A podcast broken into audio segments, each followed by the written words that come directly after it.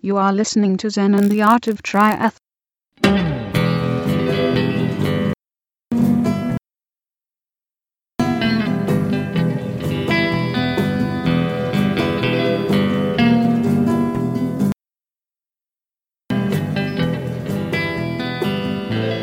Well, hey there, all you triathlon freaks and geeks, and welcome to another great episode of Zen and the Art of Triathlon, the podcast where we cover lots of training tips and tricks to help you get the best results out of your triathlon training, and we even throw in a little bit of zen to work on your overall balance in life and your flow. And let's quit the intro and start talking about what's going on in this episode. Okay, we have an interview with Morgan Christian about lots of open water swimming stuff, specifically marathons, open water swimming. And we're talking, these are long-distance swims and how you actually crew and support the swimmer, how to behave yourself on the boat, and how to fuel, how to eat, drink, sleep, everything in these mega open water swims. And then what you can do is take the information from this and condense it down to whatever you're doing. A lot of it is applicable to long-distance triathlon training, for back-to-back training days, for getting along with your family and friends, and Ironman swims. It all filters down into being really useful stuff. It's a really good interview, and I mean, man, I'm so excited to bring it to you because Morgan has done some crazy stuff. He has supported swims as long as 111 miles down a river. How do you do that? It's really, really cool. So we have that, and also I take you with me on the training log, to start the big training days for a self-supported Ultraman. And that's a 3-day event. You're talking 8, 9, 10, 11, 12 hours per day, 3 days in a row. And the volume is going up and up and up. So I take you with me on how I'm succeeding and failing at different parts of it and what it's actually like. It's really, really cool. And also, we've got some triathlon news. So let's go ahead and kick it off. Yeah, with some triathlon news, some really cool stuff has happened. Here we go. All right, at the top of the list, we have something really cool.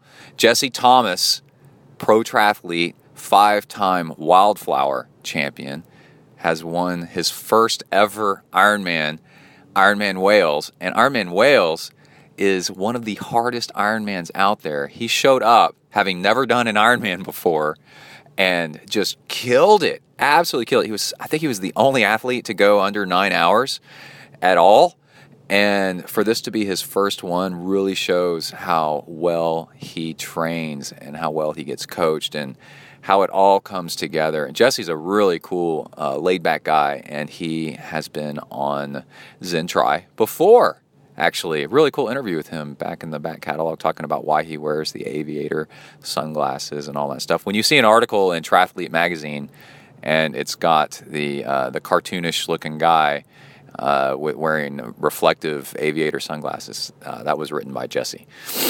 And yeah, everybody's really excited and happy for him because everybody likes Jesse. He's a really nice guy. And Wildflower, it's not that surprising he'd do great at an Ironman because Wildflower, I've done that race. That was one of the hardest races I think I've ever done in my life. It is really rugged out there in Central California, and he did 5 victories. It's amazing. So congratulations to Jesse Thomas.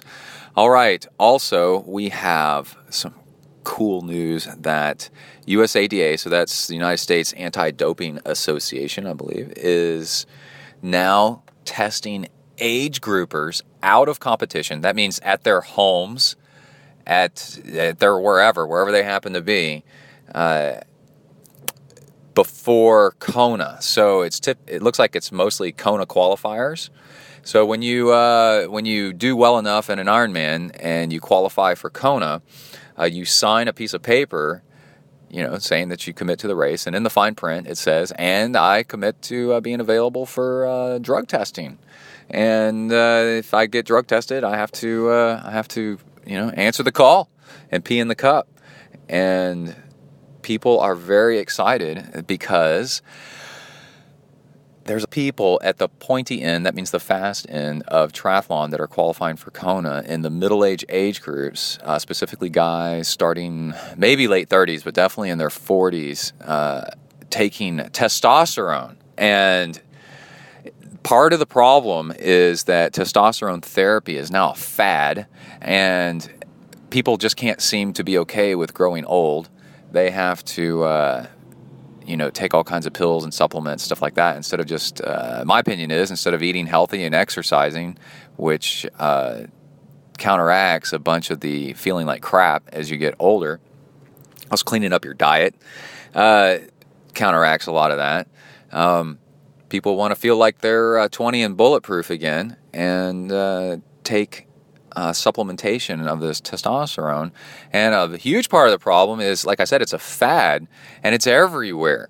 So at Ironman Texas, in the parking lot of the grocery store that's right across the street from the Ironman Texas transition area, while you're getting all your food and you're doing all this stuff, there's a low T, is what they call it.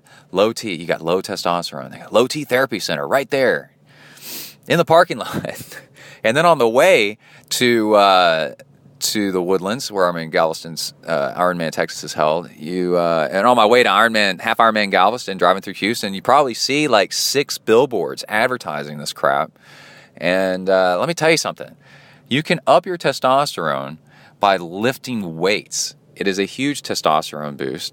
And also, you can fix your diet. And also, maybe I don't want my testosterone to be like it was when I was 20. I couldn't think straight. It's what they call testosterone poisoning. You want to hump everything, you want to fight everybody, and you're annoying as hell. And I like being 40 and not having massive amounts of testosterone, driven into my head like a nail constantly. You get older, you get wiser, you get more effective. You don't need tons of testosterone to get the job done. You can just do things smarter. And hopefully you're making more money, and you can buy some speed with your better salary and get a nicer bike. So come on, everybody. Let's lay off the testosterone supplementation. And you have to get not only a doctor's note, but that doesn't count. If you get testosterone, you have to get therapeutic use, I guess that's the TU. It's called the TUE exemption, and from USA Triathlon or for some governing body of triathlon. So to get one of those, you're not the typical person who is their doctors and pharmaceutical companies are trying to sell testosterone to, right? As you age, your testosterone goes down, and they're like, oh, well, your testosterone's down. You need more. And that's, when you go to a therapy center that's trying to make money off of you and get you involved in the fad. And the USA Triathlon is like, your testosterone's down. That's normal. Sorry. So, yeah, make sure you get a TUE before you do testosterone. And I'm going to end my rant there by reminding you, they are testing people now at their houses at 6 a.m., and it's awesome. I love it. I hate the fact that I may be missing out on qualifying for something, and in my life, I have managed to qualify for very few things, but Alcatraz, for example. I qualified for Alcatraz. I got third at a pretty big race, and that qualified me for Alcatraz. And I went, and it changed my life. It was absolutely amazing. And the to be bumped down by somebody that's taking drugs is lame. So first off, you got to change the culture. If you hear of somebody taking it and competing in a triathlon, tell them, speak up. Don't be silent. Speak up and say, hey, that's uncool. And if you keep doing it, somebody's going to tell on you, because now everybody knows, and that may get their behavior to change. All right. Whew. Enough about that. Holy crap, that was a rant. And let's see. I have started using... I got some Ultra Baby news here. I've got 3 things. The Ultra Baby is my self-supported Ultraman that I'm putting on here in College Station, Texas. I'm having one guy join me for the full thing, and I think that may be enough. It's crazy. As I get closer and closer to it, I'm starting to get scared, and I'm really thinking that I've started training early enough, and I'm just doing the most that I can, and so I'm good with that. And an Ultraman is... the original is circumvents the whole, like the big island of Hawaii, I believe. And it's 6.2 mile swim and a 90 mile bike ride on day one. And then day two, it's 170 something mile bike ride, 170 or 172. And then on day three, it's a double marathon, all nonstop. Okay, so you get to spread it out over 3 days, but hydration and food and fatigue and sleep and all that stuff really start to play a factor. I mean, it's pretty brutal. And as I've gotten close to it, I've got my fuel mostly sorted out, but I was listening to Tawny Prazak's show where she interviewed the lady from Osmo, OSMO, and she did a really great interview talking about hydration and fueling, and she mentioned that maple syrup is a wonderful liquid fuel, you know, because the big thing is, oh, you got to use solid food. Well, if you're going hard enough, solid food is a bit of a problem. So what's the liquid solution? And she said maple syrup. And go back and listen to Tawny's show and get the full scoop on it. But anyway, I tried it, and it works, and it works so well, and the way I'm using it is so detailed that I want to share with everybody. That will be in the next episode about using maple syrup and all the different tips and tricks I figured out over doing it. And just as a heads up, like how well it worked, I on Saturday I did a 76 mile bike ride and felt fine. Oh wait, let me back up. On Friday, I lifted weights. I did squats and quads and hamstrings and calf lifts. I did all lower body, and I about wrecked my legs on purpose. And then I ran that night. That was Friday. I also swam in the morning. But then, so imagine, I go into Saturday with some pretty sore legs. I went out for a 76-mile bike ride and felt fine, absolutely fine on maple syrup. And then on... Saturday night, I went for a run, and I felt so fine that I added an extra 10 minutes and ran 10 and a half miles. And when you feel good and you can add in a little bit of extra time, that's a huge indicator that things are doing good and doing well. And then on Sunday, I turned around and did the exact same thing again and did it faster than the day before, and I did it all on maple syrup with the occasional Dorito for the salt and a little bit of a flavor change, but very rarely. And the and that was just on the bike, not during the run. And the Sunday ride, I was doing 76 miles, and I felt so good. I went and did an extra 2 miles. I did 78 miles because I felt fine, and I had a little bit of extra time. And I was like, holy crap, this is unusual. And then the run, same thing. I ran 10 and a half miles, and I just quit because it was getting to be bedtime, you know? And anyway, the fact that it works so well that I was looking to add on extra time is huge. And, you know, you can use whatever fuel you want. You got to use what works for you. Next episode, I will go into detail about maple syrup and how specifically I use it, like how much and how I mixed it and things I added like sea salt and green tea powder and things like that. Okay. So stay tuned for that. Also on the bike, I've got these Zip and SRAM makes these as well. They're both the same company. So I think SRAM owns Zip, bought Zip, and these return to center shifters, and so they click back.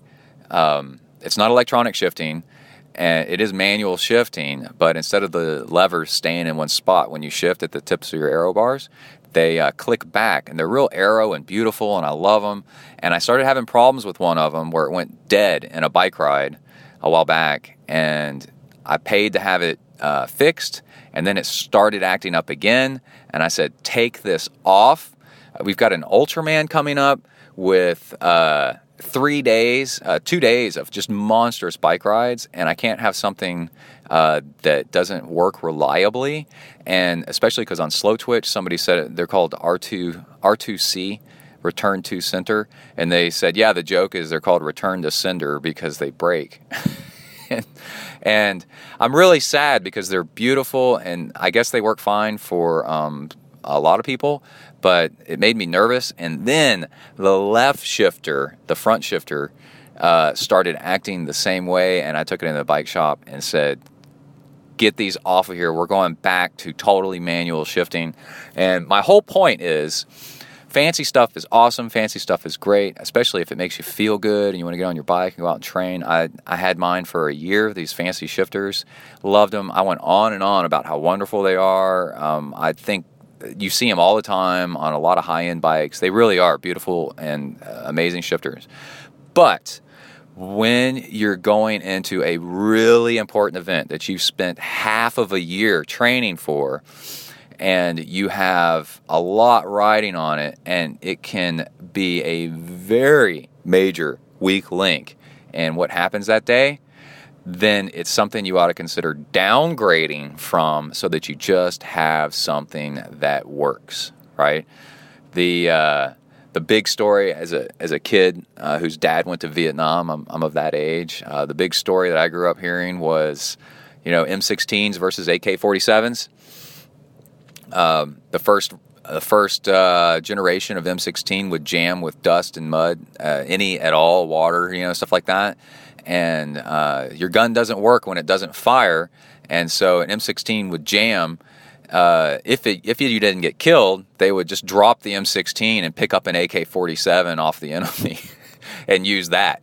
Because AK-47s, even though they're not anywhere near as accurate or nice as an M16 back then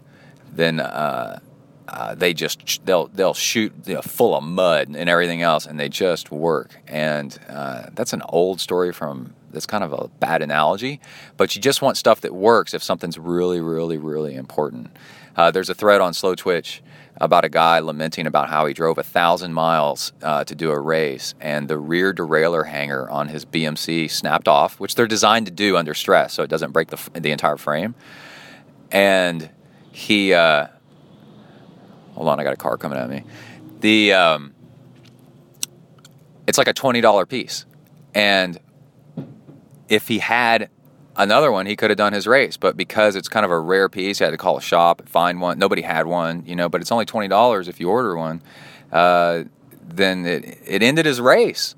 And it sucks, you know. So any kind of cheap little thing that is a major weak link that you're kind of suspicious about, you ought to get backup equipment or fix. And that's what I did, and with the shifters. And you should too, is my point. I'm traveling all the way to Ironman Canada next summer. And if I'm still riding my BMC, I'm getting another derailleur hanger. In fact, I think I need to get one for this Ultra Baby in case something happens.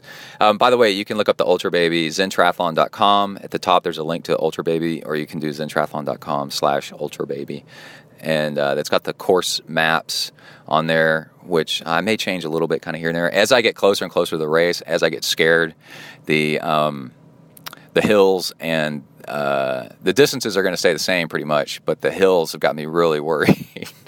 And I think Morgan off air gave me a tip. He's like, man, this is your first one. Don't go out of your way to add in hills. Just, you know, do the distance and just whatever it is, hill wise. And maybe that advice, he told me that like a few weeks ago. And, it's just been repeating in my head and like, man, you know, like for the run, I just want to run, man. I don't want to be like screwed up. I can't run because it's got too much hills in it, and that wore me out. You know, running on flat ground, flat-ish with gentle terrain is still running, man. And it's a lot more fun, in my opinion.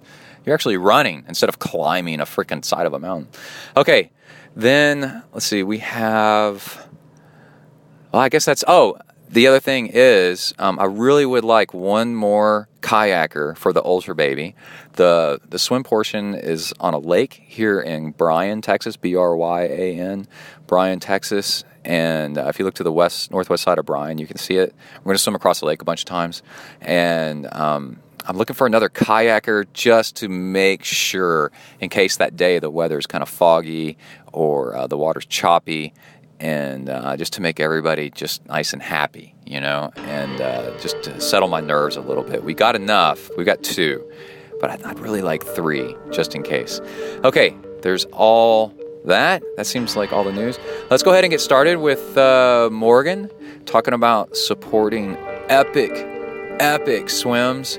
And man, so cool talking to him. He and I both have swam across Lake Tahoe and both supported each other swimming across Lake Tahoe. And then Morgan took it to the next level and started doing supports for major epic swims, and lots of good advice in there. So let's go ahead and get started. Here we go.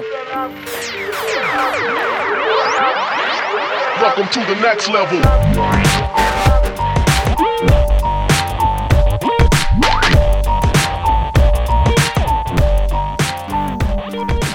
Hello, Morgan. What is happening? Can you hear me okay? Yes, can you hear me okay? Can you hear me? Can you hear me? Can you hear me.com? Sibilance. I don't know. I heard that somewhere. I'm not even sure. Oh, gosh, it's so hot. You ready to go? Let's start recording right now. Yeah, let's do it. Let's get going. All right, I'm here with Morgan Christian calling in. That's from... me. Carlsbad. The face of the sun. No, I live in Encinitas. Don't confuse Encinitas with Carlsbad. Oh, man. Who would get more upset? Oh, you know, it's a good... yeah, I don't know. Carlsbanians? The Carlsbadians potentially would be very upset that the Encinitasonians... Encinitians. Yeah, I don't even think we've got a word. It's basically just people in board shorts and flip-flops. It's kind of the... Standard uniform for where I live. So Morgan's with us today to talk about how to support and how he came to be the go-to guy, it seems like, for supporting long-distance events, specifically swimming events. Yeah. Open water swims, ultra swimming, marathon. What do we call it now? Marathon swimming for the most part. I mean, the stuff that we do with Jamie Patrick is a different scale to some degree, but I got to do my very first official channel crossing last week, as a matter of fact. Right. Supporting, yeah. No, I didn't do the swim myself. So who was the swimmer? Her name was Asha Allen. She I met her through Jamie Patrick swim camp, Catalina swim camp last year, and she was also on crew for his world record attempt out in the Bahamas. Right. In June that I was out there for. I guess it would be a good thing to let's start with hers, because you told me earlier that hers went pretty uneventful. Like, she just is like a machine and she just cranked this thing out. Yes. Yeah. And she inspirational kind of way. You know, so let's do one that works first, and then we can go into then we can talk about some of the other ones. Yeah. Yeah. So, you know, the channel crossings themselves, you know, there's a handful of channels around the world. There's the Ocean Seven, which is the seven major channels, and those you know, people are trying to attack that. So what are some and try of to those? Hit all seven. It's the Saguaro Strait in Japan. I probably mispronounced that. The North Ireland Channel, Catalina, Cook Strait, the English Channel. How many is that? Four or five. Yeah. What about? Yeah, you said Gibraltar Strait. Did you say that? I don't know. I don't think Gibraltar is part of the Ocean Seven. Okay. I think I'm not sure why, but I don't think it is. I could be wrong though. I wonder if there was a place we could look this up and verify. Anyway, so there's a handful of people. Craig Lenning, who you met, Waffle House T-shirt guy. Yeah. I think he's one swim away from his Ocean Seven. So that's an accomplishment, getting all seven. That's a big accomplishment. There's also the Triple Crown, which is more people that have completed the Triple Crown of marathon swimming than Ocean Seven. The Triple Crown is Catalina, Cook Strait, or the English Channel, and then the Manhattan Island Marathon Swim. So wait, which one's Cook Strait? Is that the Cook Islands? I think so, yeah. We'd have to look on a map. I just keep hearing it as Cook Strait. Yeah. That's way out in nowhere. Most of these are. I mean, you know, the like Catalina is pretty accessible, you know, me living down here in Southern California, and I'm surprised that I hadn't been on one before. Yeah, actually I am. But and that one's really close to you. So, yeah, super close. So what's it like? How do you get word? Let's start at the very beginning. You get word via email or what? Somebody's going to swim, and can you come help? How many people are they looking for? How does your name get thrown in the hat? You know, it kind of depends on the swimmer and their immediate support base, right? So I think a lot of the crew ends up being people that you swim with on a regular basis, or you hang out with. I got onto Asha's crew. Just because she was looking, like their kayaker couldn't make it. The original kayaker on crew couldn't make it. And so it was it was 1 week away, and she had sent out an email to a handful of people. And I was on the list to see if there was somebody in Southern California that could come kayak.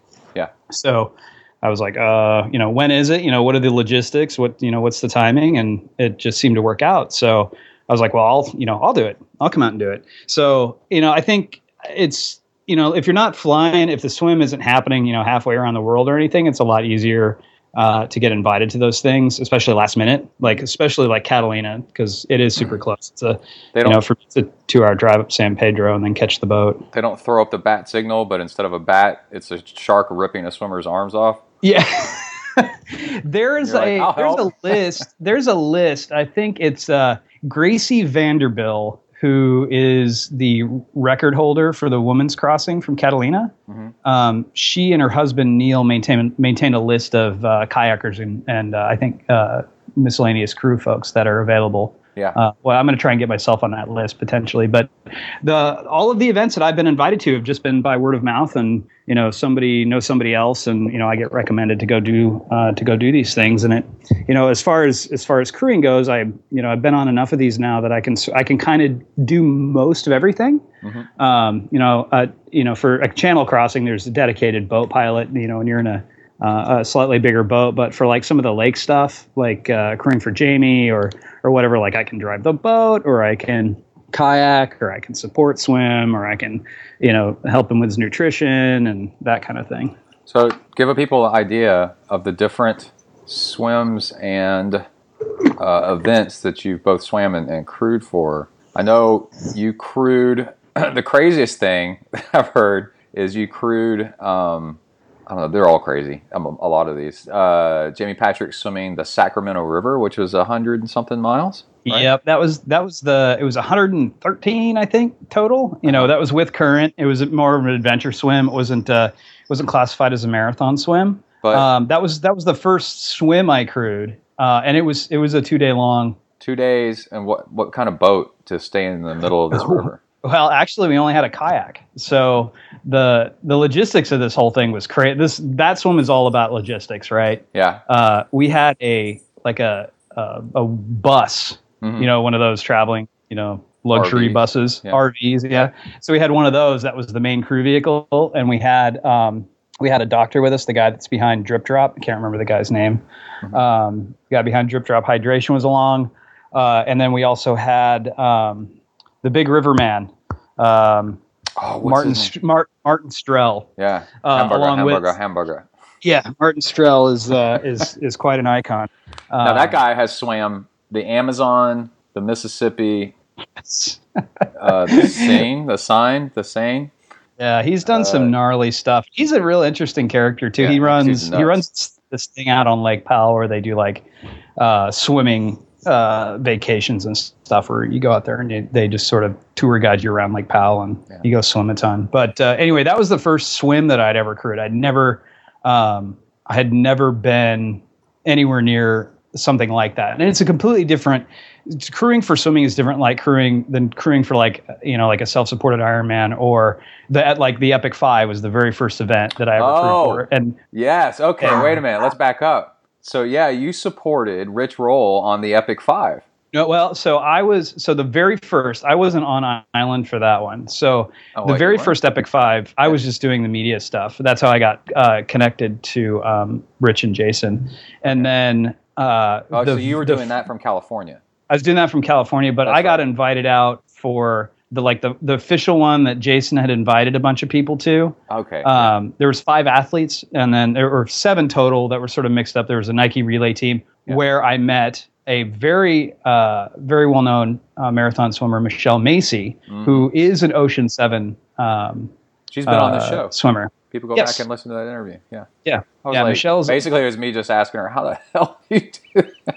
Yeah. And I had already started working with Jamie on some of this other stuff before I'd gone out there. And, so that one was nuts, right? Cause that's, being on crew, you're basically responsible for another human. Mm-hmm. And being, having done, a couple of big swims myself, it's interesting being on the other side of the boat, or the other side of the coin, right? So, we're swimming across Lake Tahoe. Your job literally is to swim, and that's it. Yeah, swim and just keep going, and but the people on the boat, and you crewed for me for that. Mm-hmm. The people on the boat are, they're watching their, watching the time. They gotta get the fuel prepared. They gotta get stuff set up. They got, and when you're talking about open ocean and the dangers that are involved with that, and being up against Mother Nature, it's a little bit different than a couple of guys in a power boat on Lake Tahoe. Mm-hmm. So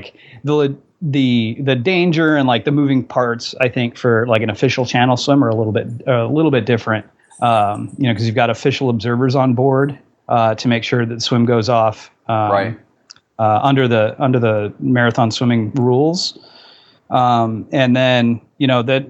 And everybody's, you've got a handful of people on the boat that are, busy milling around, doing stuff, keeping the show moving. I'd forgotten about that. You actually crewed for one of the Epic Fives. It had 5 people on it, which that's actually probably harder than it was one rough. Or 2 people. I was getting by because we had to get on planes and jump between islands. So I started off crewing for Jason. Uh-huh. Jason Lester. Yeah. For the first couple of days, and then.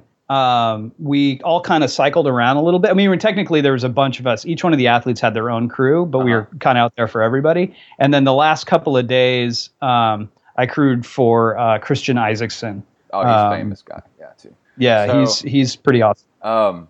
Okay, and then you've been on both sides of the boat, as we'll say. You have swam across Lake Tahoe. Which in 2012. And so have you. And I crewed for you. You saw me do it. You crewed for me, and then you go, I got to do this. And then you crewed, or you swam it. I was a failure as a crew because you got seasick. I got seasick, and I'm laid out on the boat, and I've never been seasick in my life. And what I figured out, I was we do this thing when you swim, you can swim next to the swimmer, kind of pacing them. Just for company, and to make them feel not so alone, I guess. I don't know what it is, but it's kind of neat when you're swimming to have another person in the water with you. I think the other people on the boat are usually swimmers, and they can't stand it that somebody's having so much fun. So they want somebody's swimming and they're not. Yeah. Yeah. And so, so it's like schooling, like fish. It's kind of neat. And then I got cold water in one ear and not in the other, and that makes your inner ear, which does your balance, get weird. One side contracts, the other side doesn't. And I ended up getting kind of seasick. And then, so there was that. Yeah, the Epic Five. That was nuts. And then, so I did the. I'll give you the list. I'll bust down the list in order. I crewed the Epic Five, Jamie's Sacramento swim. Uh-huh. I've crewed 2 Tahoe crossings. Jamie's attempt at doing the Tahoe 360. Oh yeah. So that's a circum. Yeah, he was gonna go around the interior. Tahoe. We'll talk about that one in a minute, because those are the only 2 times that that swim and then the Bahamas swim are the only 2 times that we've had to pull the swimmer out of the water. Yeah. So the Tahoe 360, and then what was after that? And then I think the next one after that actually was the Jamie's world record attempt in the Bahamas. Right. So how far was that? The stated swim distance was supposed to be 78 miles, and we got 35 and change, give or take. So what happened with that was this is crazy. The water was so shallow. You wouldn't think about this until you actually tried it, right? That it was too hot. Yeah, I mean, it was the water out in the Caribbean, and we were off of we were in the Bahamas, but there's like the main Bahama island, Nassau, that everybody sort of knows about. That's where like the cool big resort, the Atlantis Resort, is over there, the casinos, all that. And then we were on another island, just kind of shaped like a banana, off to the east, called Eleuthera, and I can't remember the name of the woman, but she set the record of the longest ratified swimming from Eleuthera to Nassau, and it was 77 miles. Right. And so Jamie wanted to go out and do 1 mile more. And so the tricky bit with this is that the water was unseasonably warm, and we're in an unchartable area of the Caribbean out there, and there's sandbars everywhere, and you're out in the middle of the ocean. You're 20-30 miles offshore, there's nothing around you, and you're in 6 feet of water, 4 feet of water. And it's unmappable because it's so shallow, you can't map it. It's just, you'll wreck your boat. Yeah. With any boat that's big enough to map it, of where all the sandbars are, and they move too, is going to run aground. Yeah, that one was crazy. That was, when Jamie assembles a crew, most everybody on the boat can do everything on the boat, which is great, because then not everybody's just doing one job, or But we'll talk about that in a second, because part of the reason that I think that Catalina crossing went so smoothly was that I had only one job. So it's really It's an interesting comparison between the two. So we'll compare the last two that I've done. We'll talk about Jamie's swim out in the Bahamas, and then we'll talk about Asha's Catalina crossing. Hey, wait, what's the girl's name again? What? Asha. A-S-H-A. You can ashaswims.com, and she's trying to raise money for some underprivileged parts of the world with her attempt. She's actually, next year she's going to go swim the English Channel. And she swam across Lake Tahoe a month ago. Lots of pictures of a girl with one arm up in the air and head down in the water. That's Behold the excitement of marathon swimming. Yeah, splash. Yeah, that's literally the best photos you can ever get. It's just somebody's. No, Jamie has the best one with his fist up in the air like a victory pump. Yeah, that's one of the coolest ones I've ever seen. When he, I guess that was a good Sacramento. One. That was the Sac one. Yeah. Okay. So anyway, so the Bahamas swim. The challenge with this is that we're in the ocean, right? It's not like swimming in the U.S. where, if we have a problem, we get on the sat phone and we call the Coast Guard or we call the Navy.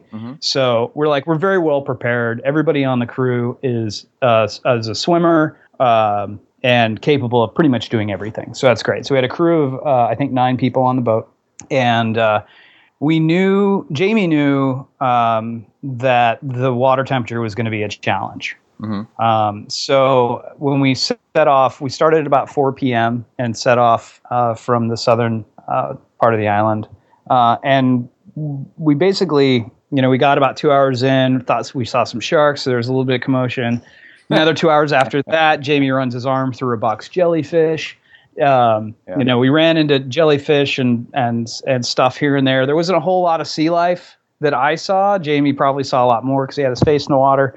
But it was quite the adventure, and I think getting out there and swimming through the night. We were all, everybody was up. When the sun came up the next morning, it was great. And Jamie did a pretty smoking job of getting kind of over those couple of hurdles with the jellyfish and the shark sightings, and then, just sort of powering through the next morning. But it was a busy, busy night. So my primary job, at least for the first night, is I kayaked for about an hour and a half. We were on hour and a half shifts, which I think actually now is probably too short of a shift.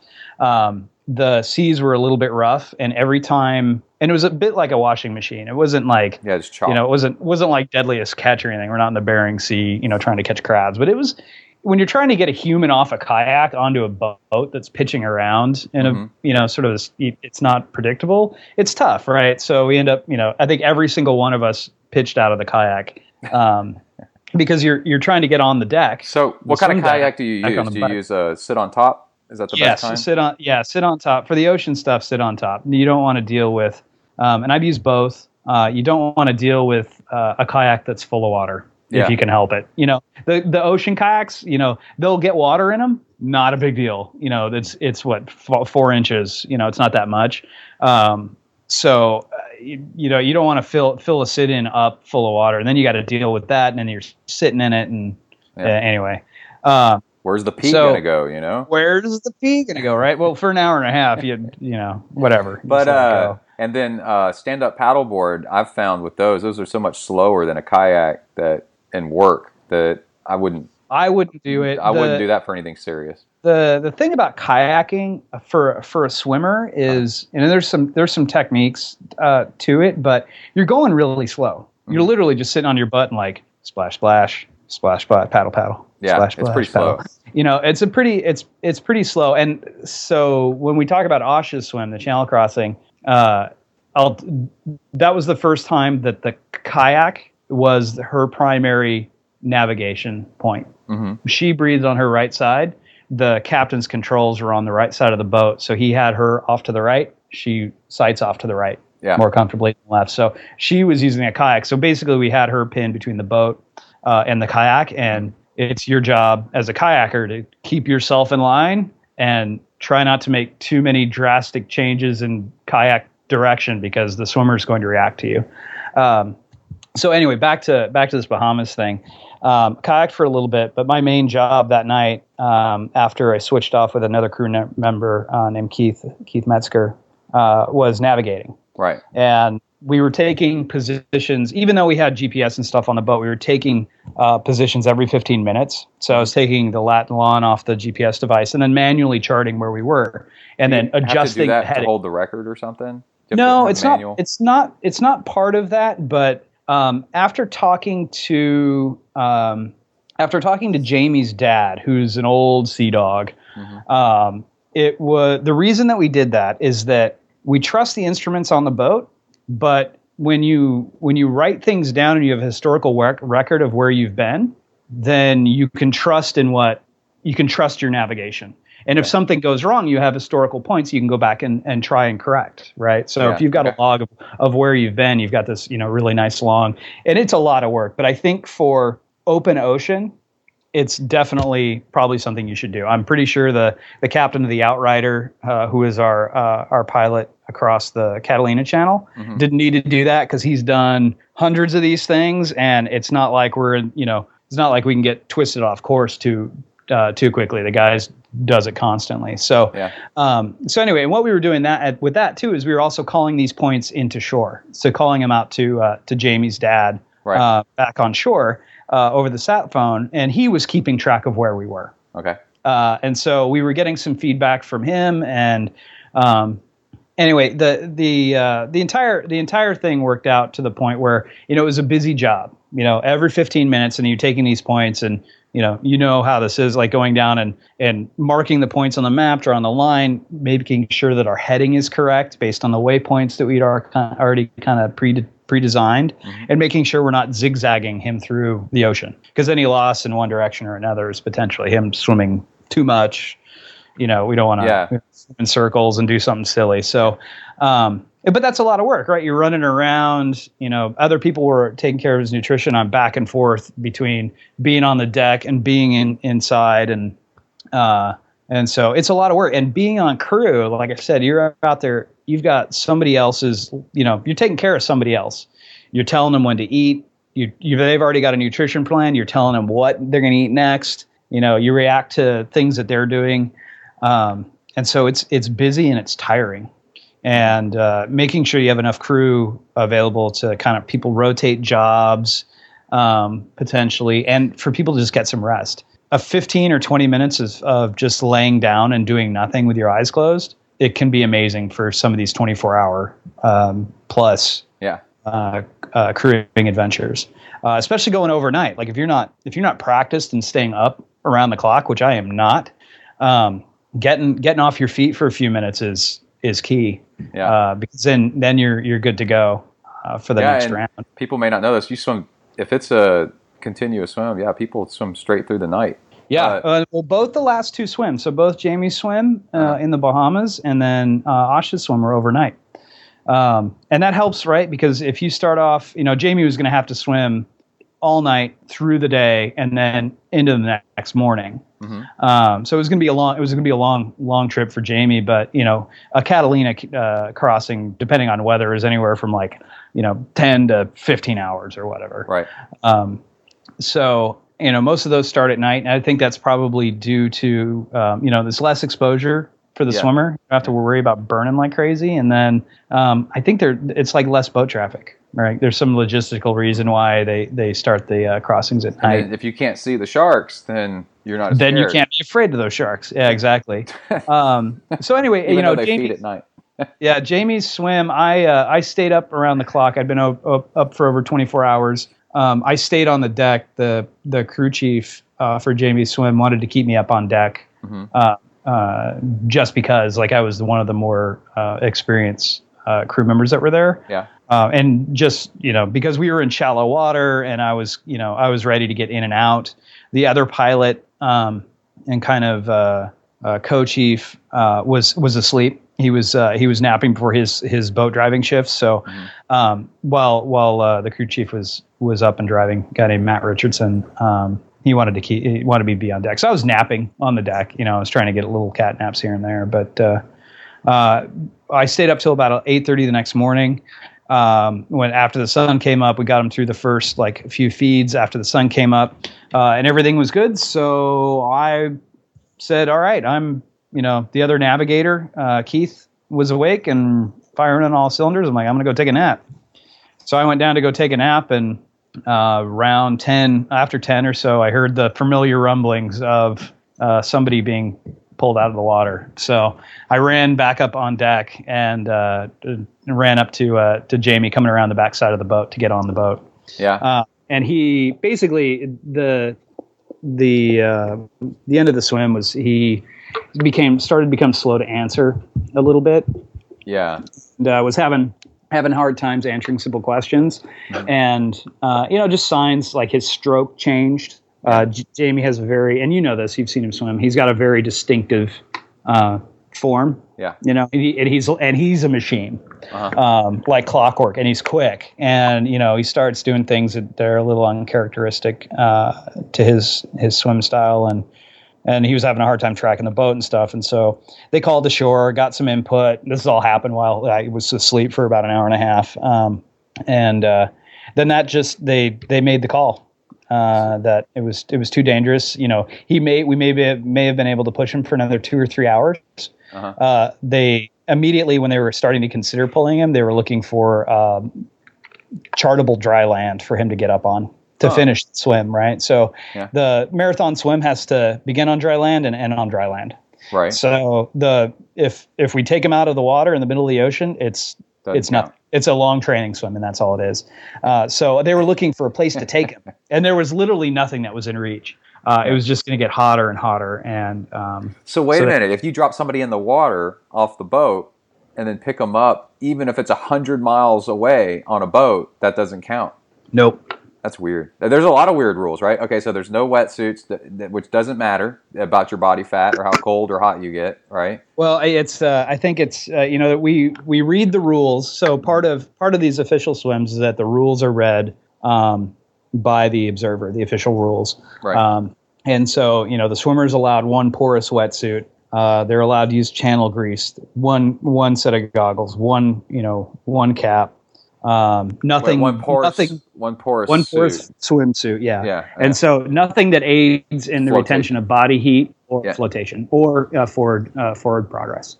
And there's occasions too, if the swimmer bumps the kayak, uh-huh. It's not the end of it. But if we touch the swimmer in any way, it's over. Right. We can provide no assistance. And so as opposed to when you and I crossed Lake Tahoe, where we were handing bottles over the boat. Mm-hmm. All of the last swims that I've done is the nutrition's gone overboard with on a rope. Oh yeah, I've seen that. Yeah, I knew there's this thing in cycling called the sticky bottle, where the car pulls up next to the cyclist and you hang on to it. Yeah, yeah, you see this all the time in the Tour de France, right? And they're talking to the cyclist, and they're holding a bottle, and the guy in the car is holding the bottle, and the cyclist is holding the bottle. they're holding different parts of the bottle, and you can tell that they're kind of pulling the cyclist along. Just it's useless, and it makes almost no difference. But that's cheating, like in swimming. Yeah, and so you know the marathon swimming culture. You throw it over with the rope, right, tied to the bottle. Well, what if you want to throw them solid food? Then it goes over in either in a container, mm-hmm. or you figure a way to to get it into their hands without touching them. Yeah.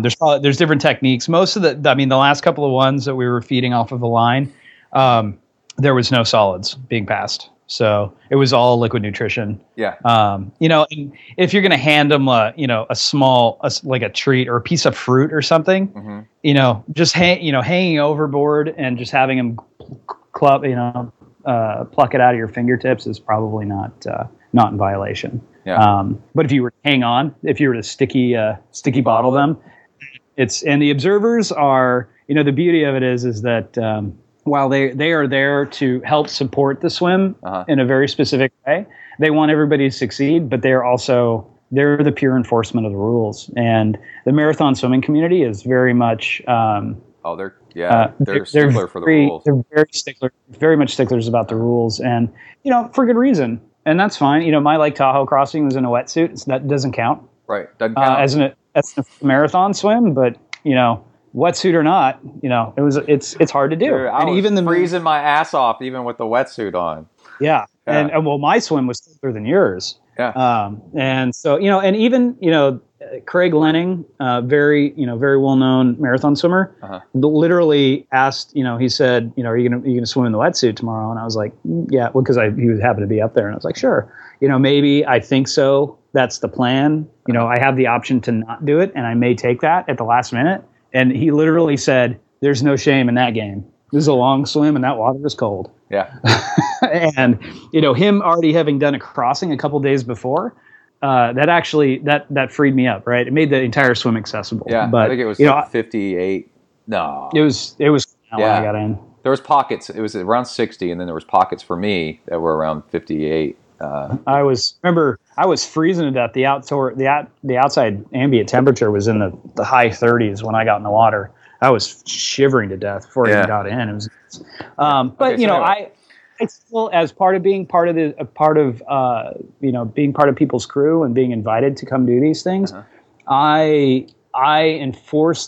help enforce those rules as to the best of my ability. Mm-hmm. And luckily, I've never been in a position where I thought that I even had a minor infraction. So I believe in the rules, but I also love swimming, and it's cool to swim long distances. If wearing a wetsuit gets you in the water, then by all means, go for it. Yeah, you got to be safe first. You don't be freezing. Yeah, and it's everybody's measurement of what's hard is completely different. Yeah, Well, talk about the grease. This what's channel grease? It's usually like a mixture of lanolin and sunscreen mm-hmm. or Desitin or something.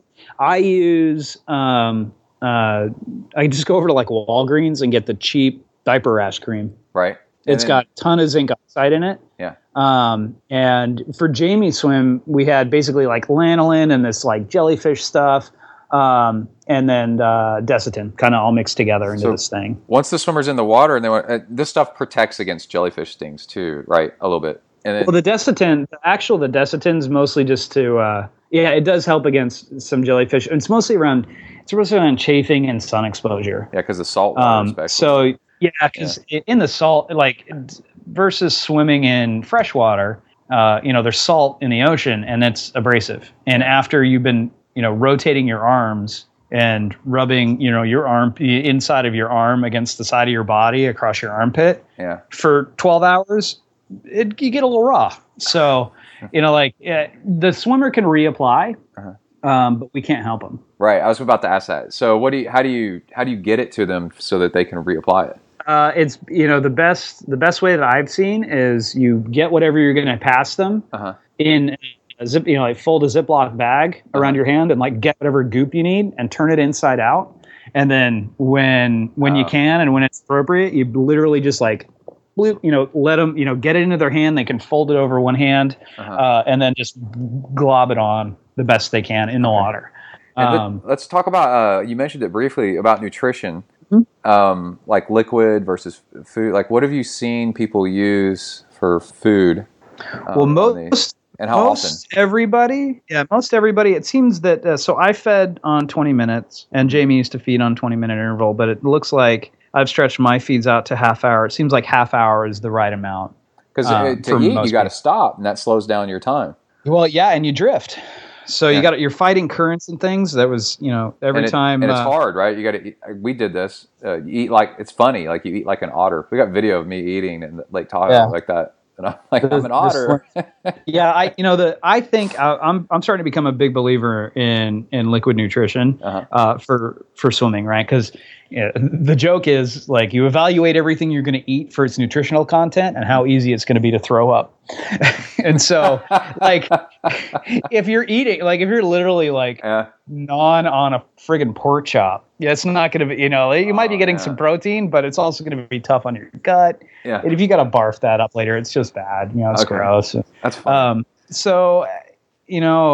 So far, I think mostly everybody's got their own concoctions. Jamie's got his little mixture of stuff that he makes. But I keep hearing people are using like Perpetuum, and things like that, and that seems to work. I use maltodextrin and chia seeds and whatever electrolyte mix I want, like Gatorade or whatever, and I'll put that into different bottles. But for my crossing, I ate mostly solid. I was eating avocado sandwiches and And when I did, I got my wife carried a crew for me for a 10-mile solo as part of a relay down here in La Jolla. And I ate like potatoes and pasta. Yeah, well, I had to exit the water to be counted because it was at the event was supposed to be done as a relay, but they have a solo division. Mm-hmm. So you go swim a mile and you come back, you got to get out and somebody's got to count you. Mm-hmm. So I'd get out of the water and Carrie come running up with like a buffet. Yeah, I'd be like grab, shove it in my mouth, chew it up. Family fun right there. Were your boys watching? You got two? No, they came down. They came down later. They saw the last couple of miles. Oh, okay. Yeah. But I was lubed up with Desitin. And Desitin worked for that swim. For me, Desitin worked great. But swimming with saltwater too, you got to keep your mouth closed.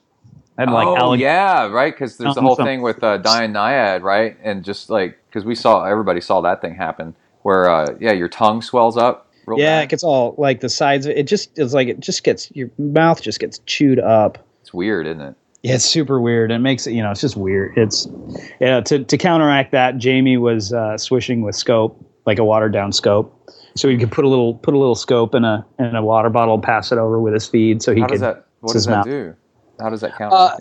Well, it basically it keeps whatever bacteria or whatever down because most water, especially out here in La Jolla, the water's not so clean. Yeah, all the seals and the birds flying around, but it just helps soothe and whatever. So I don't think it actually counteracts it, but it makes your mouth feel a little bit better. Oh, I could see that. Okay, there's a little bit of antiseptic in there, like kills some germs, and it just helps. I remember I got a funny story when for my food at Lake Tahoe. You guys, I put on the boat, I had like Gatorade and maltodextrin, I don't know, whatever, Ensure. I think, not Ensure, Perpetuum. I think I used a lot of Perpetuum and stuff. And then I also had a clear plastic container of store-bought cookies, chocolate cookies, right? And it was a mix of cookies. This is so funny, and I got mad, but I didn't get mad. I'm just like, this is what happened. What you remember about that swim? Yeah, there's two things I remember about that swim. Well, there's three things, and I go. And the box of cookies was huge, and maybe there was like two of them or something like that, right? There's a whole bunch of like 20 cookies in there or something like that, and they. There was a mix of like chocolate chip and raisin and maybe like macadamia nut or something like that. And I said, yeah, I'll have a chocolate chip cookie. We're like, I don't know, 8 hours in or something like that. And there aren't any. And I'm like, what? Garrett and I ate all your damn cookies. Yeah, you and this other guy ate all my freaking chocolate chip cookies. And I was like, well, I guess I'll take a raisin or whatever was left, I was like, and I went face back into the water. I'm like, God damn it, those guys ate my freaking chocolate chip cookies, jerks. And then the other thing that was really funny was you were on kayak support and we were swimming in the night, and I had a glow stick attached to Jamie and I had glow sticks attached to our back of our goggles as we were swimming, and then we had just started. I'm 20 minutes in or something like that, and you pulled up next to me on the kayak, and your kayak was all decorated with glow sticks like a Christmas tree. And then it's funny how proud we were of our glow stick arrangements. There's so much more important stuff going on. I know. And then you go, hey, dude, you're going to have to hurry up. Like that. And I felt so bad because you took that seriously. I took it seriously for a minute. I go, dude, I am not going to go any faster than this. I'm going to go as slow as I possibly can. And then later you told me you were just kidding. But I was like, whatever. And then the last thing was when I came up on land on the other side after almost 14 hours or whatever swimming, Kai, who was, what do you think? He was like 5? He was probably 5? He was 5 or 6, I think. Yeah, 5 or 6 at the time. Jamie, oh no, you're on video going, check out what your dad did. And I'm standing there. I just waddled up on shore and very slowly. And then go, check out what your dad did. He swam all the way across this lake. And then Kai goes, no, he didn't. Like, yeah, I was there. I watched him do it. And then he ran off, like, playing in the water. Yeah, because kids don't care. They're like, I was whatever. Like, God damn it, man. This whole thing. Anyway, okay. So let's talk about the Asha. Is that her name? Asha? Yeah, Asha. You want to talk about her? This swim, because you called me after the swim was over, and you were, like, so impressed, like, how well this one went off. And you know what's funny is this one, it's ridiculously long, right? It's like 20-something miles. Yeah, it's a little bit. I think it's right around the same distance as Lake Tahoe. Yeah, I'm not but sure you know, compared to some of the other stuff that you've done and seen, it was actually kind of shorter, you know, than 111 or you know 70 whatever. So, but you said this one went off like was this her first time to cross it? Yeah, this is her. So she swam across Lake Tahoe about a month ago, and then this was her first official channel crossing. And she did this in preparation because she wants, you know, her dream is to go swim the English Channel. So so she's had Catalina. She's in the groove, she lives up in, right? She just swam Lake Tahoe like a month ago. She knows what she's doing, right? So she swam with Jamie in the Bahamas. Yeah. And so, and she's quick. She's got amazing form. She's very smooth in the water. It says on her website when she was younger, she almost qualified for the Olympics. She was trying to, and then she's got game. And I think on top of it, she's, you know, if you stop and think about like what marathon swimming is, you got to be a little nutty to be able to stick your face in the water and go through these long periods of you're excluding yourself from input. I can't think of the right phrase for this. Yeah, it's kind of like an isolation chamber. Yeah, you're like in an isolation chamber for 13 plus hours. Yeah, you know, in weird. Some cases, and it's like it takes a certain somebody to keep themselves composed and together. And what really struck me about Asha's swim, and not that I'm not saying that like Jamie's certainly not a complainer. Uh-huh. Jamie is one of the strongest swimmers I've ever seen in my entire life, and he's got his game together. Oh yeah, and you know what? I mean, if you're a swimmer, like you and I are both swimmers, right? Like you're in the water. It's the best place in the world to be. Like the mindset is like even if it sucks, you're still in the water. It's so much fun. Yeah, like who gets to do this cool? Like all of a sudden you're doing the most ridiculous thing. And you're like, this is amazing. And it's so ridiculous all the same time. It's like being on the bicycle, right? Like the bicycle's so much fun. So if you start complaining, that's usually a sign that your fueling is off, right? Like you're it's usually some other thing that sort of tips you off. But what struck me about Asha's swim, and this is, you know, she started the night, she swam in the night in the Bahamas and stuff. And so there was just zero, like every single one of her feeds was turned over. There was no extra chit chat. And she was super polite, thanking everybody for at every feed. Mm-hmm. And she was just quick and very purposeful about the entire thing. And I never heard her make one complaint. And you was know, she trying to set a speed record or anything? No. She just like she was on task, and in a mental. She's big into yoga and meditation and stuff like that. Mm-hmm. So I think that she just basically just got into the zone and stayed there. It was amazing, and she like. Even, you know, from the time I got in the kayak about 1:30 in the morning after the first. So the first shift, I had split my kayaking shift with another kayaker, and we were doing 3-hour rotations. Yeah. So when I got in the kayak with her about 1:30, I was like, wow, her form is, you know, perfect. Right. Good turn. What you're looking for, you've told me this a bunch of times, what you're looking for is the, you know, everybody has a different turnover rate, but you want to see very little, or what you want to notice is falling apart, and like the turnover rate starting to slow down is a bad sign. Either slows down or speeds up. It could be indicative of something else, like panic or just anyway. Yeah. So every, you know, part of the observer's job is they take stroke counts every once in a while and they share that, you know, or even whoever's on deck is concerned can stop, and you just look at your watch and you count the number of strokes they take over a minute. And, you know, most, you know, I have a relatively low stroke count for whatever reason. But, you know, 50 to 60 is kind of the norm, I guess. Yeah, and you know, people forget, like, you're going a long ways. It's okay to slow down just a scotch, right? So, but she was just like a machine, and she just didn't, even when she, you know, the last 100 yards, she just had the same smooth form. It was amazing, and not one peep from her. What was about her count on average, do you think? Mid 50s. Yeah, 50s the entire time. Just it was amazing, like clockwork. Yeah, and she approached it, and not that you expect there to be any drama, but there was no issues on the boat. Mm-hmm. We had, like, nothing went wrong. We didn't lose anything overboard. Nobody fell out of the kayak. Like, it was just this crazy. It was this crazy, very well orchestrated event, and I think a lot of that has to do with having a professional boat pilot who's done. There's two official boats. The bottom scratcher, who we affectionately call the butt scratcher. Yeah.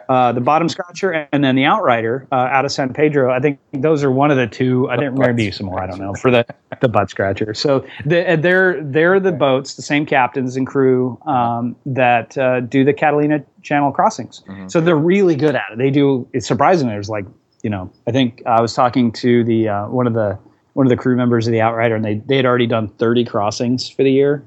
Damn. So, like, it's a thing, and not all of them are successful. Yeah, but a lot of people swim across that, and it's actually, you know, it's an attainable swim.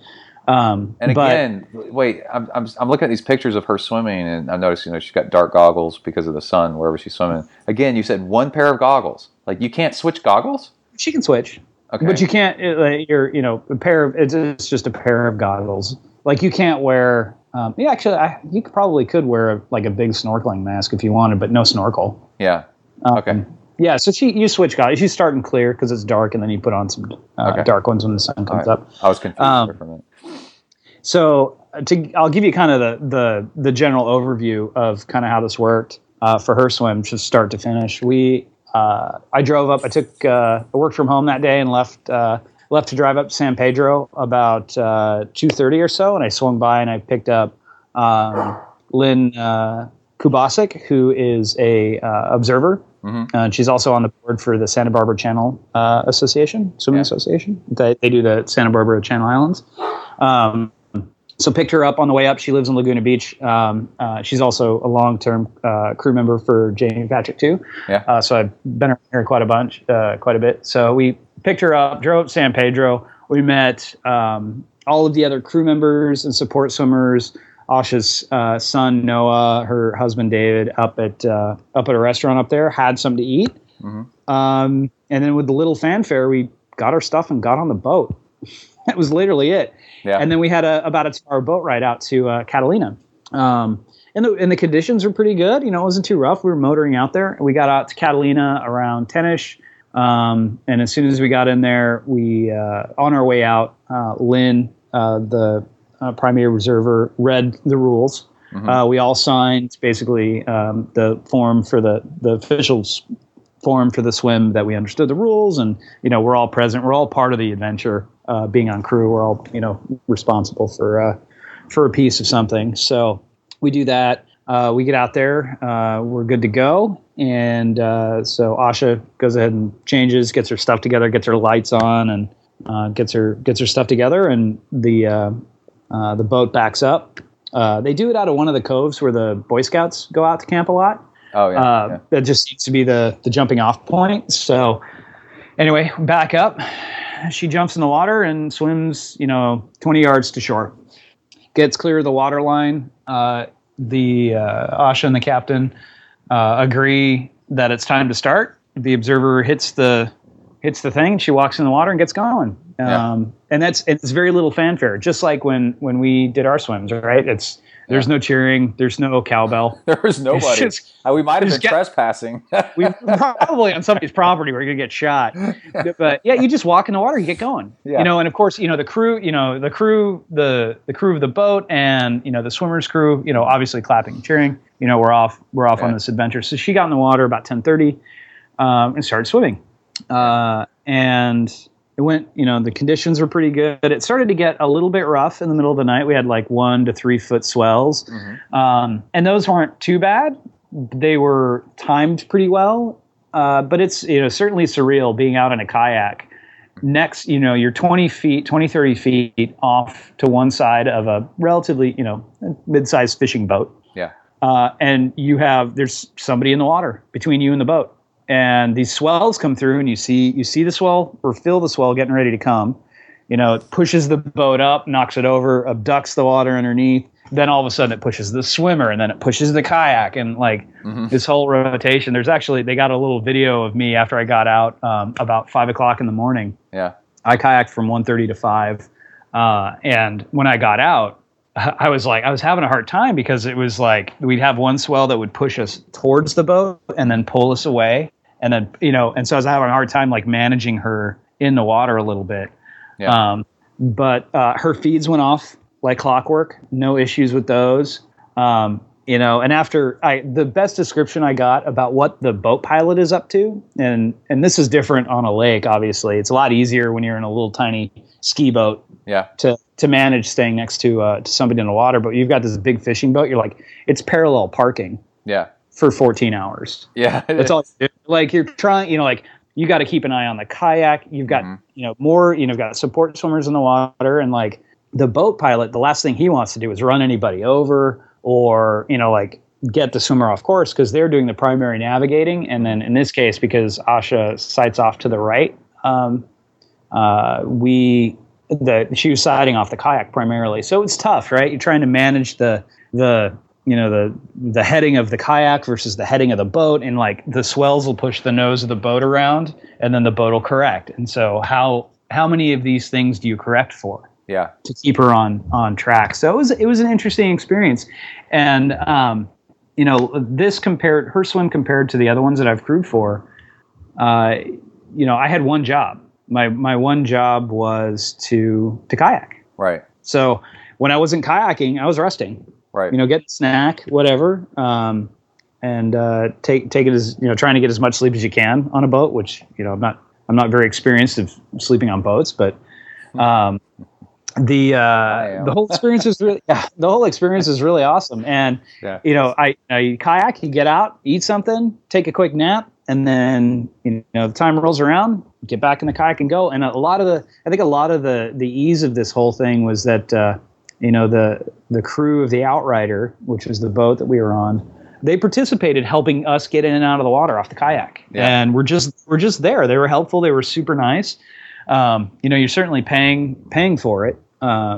But they're there to help make the swim go off. So it was great because, we had a fixed number of crew members specifically for Asha, and then you had this all other people that were just simply managing the boat and helping, humans on and off the boat.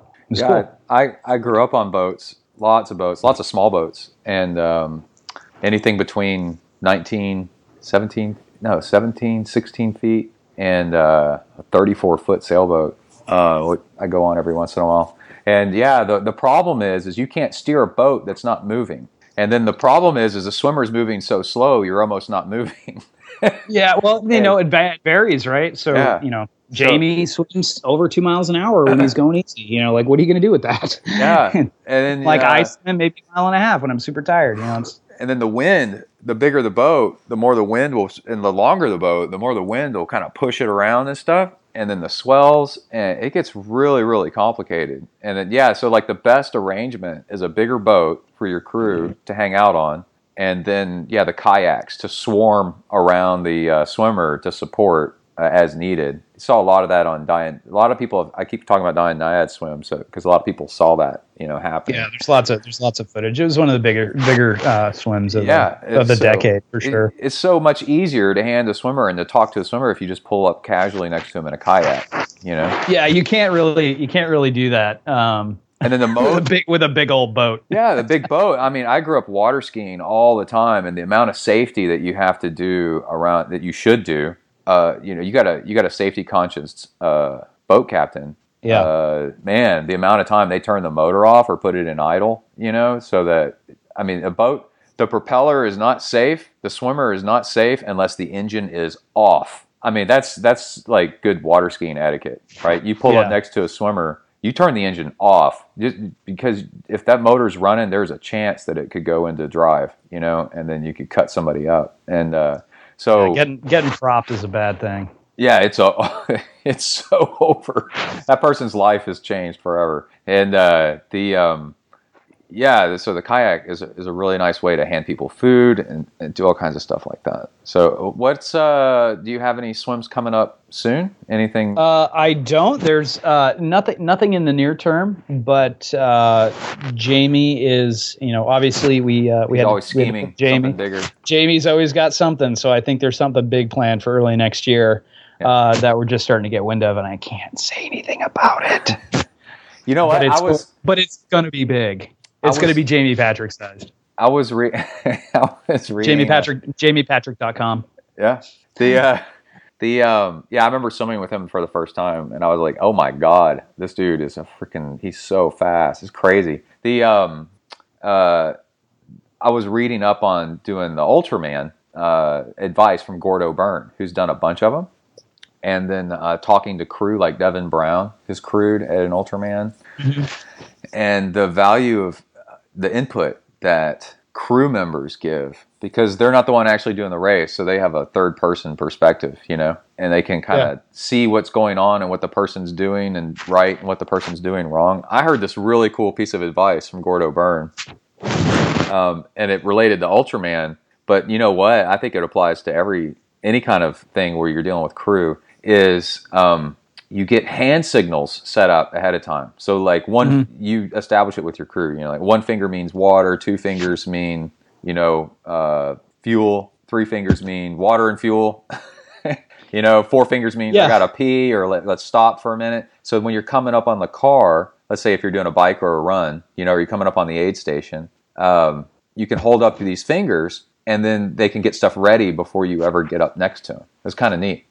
Yeah, you don't have to negotiate. You know, sometimes things are loud, and there's no playbook, and then there's no playbook for executing these things and trying to communicate to people. Like they're like, "You did what with the cat?" And you're like, "No, I need a a middle finger means means leave me alone." Means leave me alone. Yeah, and it's complicated. Like you know, there is no, every single one of these is a standalone adventure. Mm-hmm. Not any swim is like any other swim. So, and like every Ironman is potentially different. The conditions are different. The people on course are different. And, you know, Ultraman's the same way.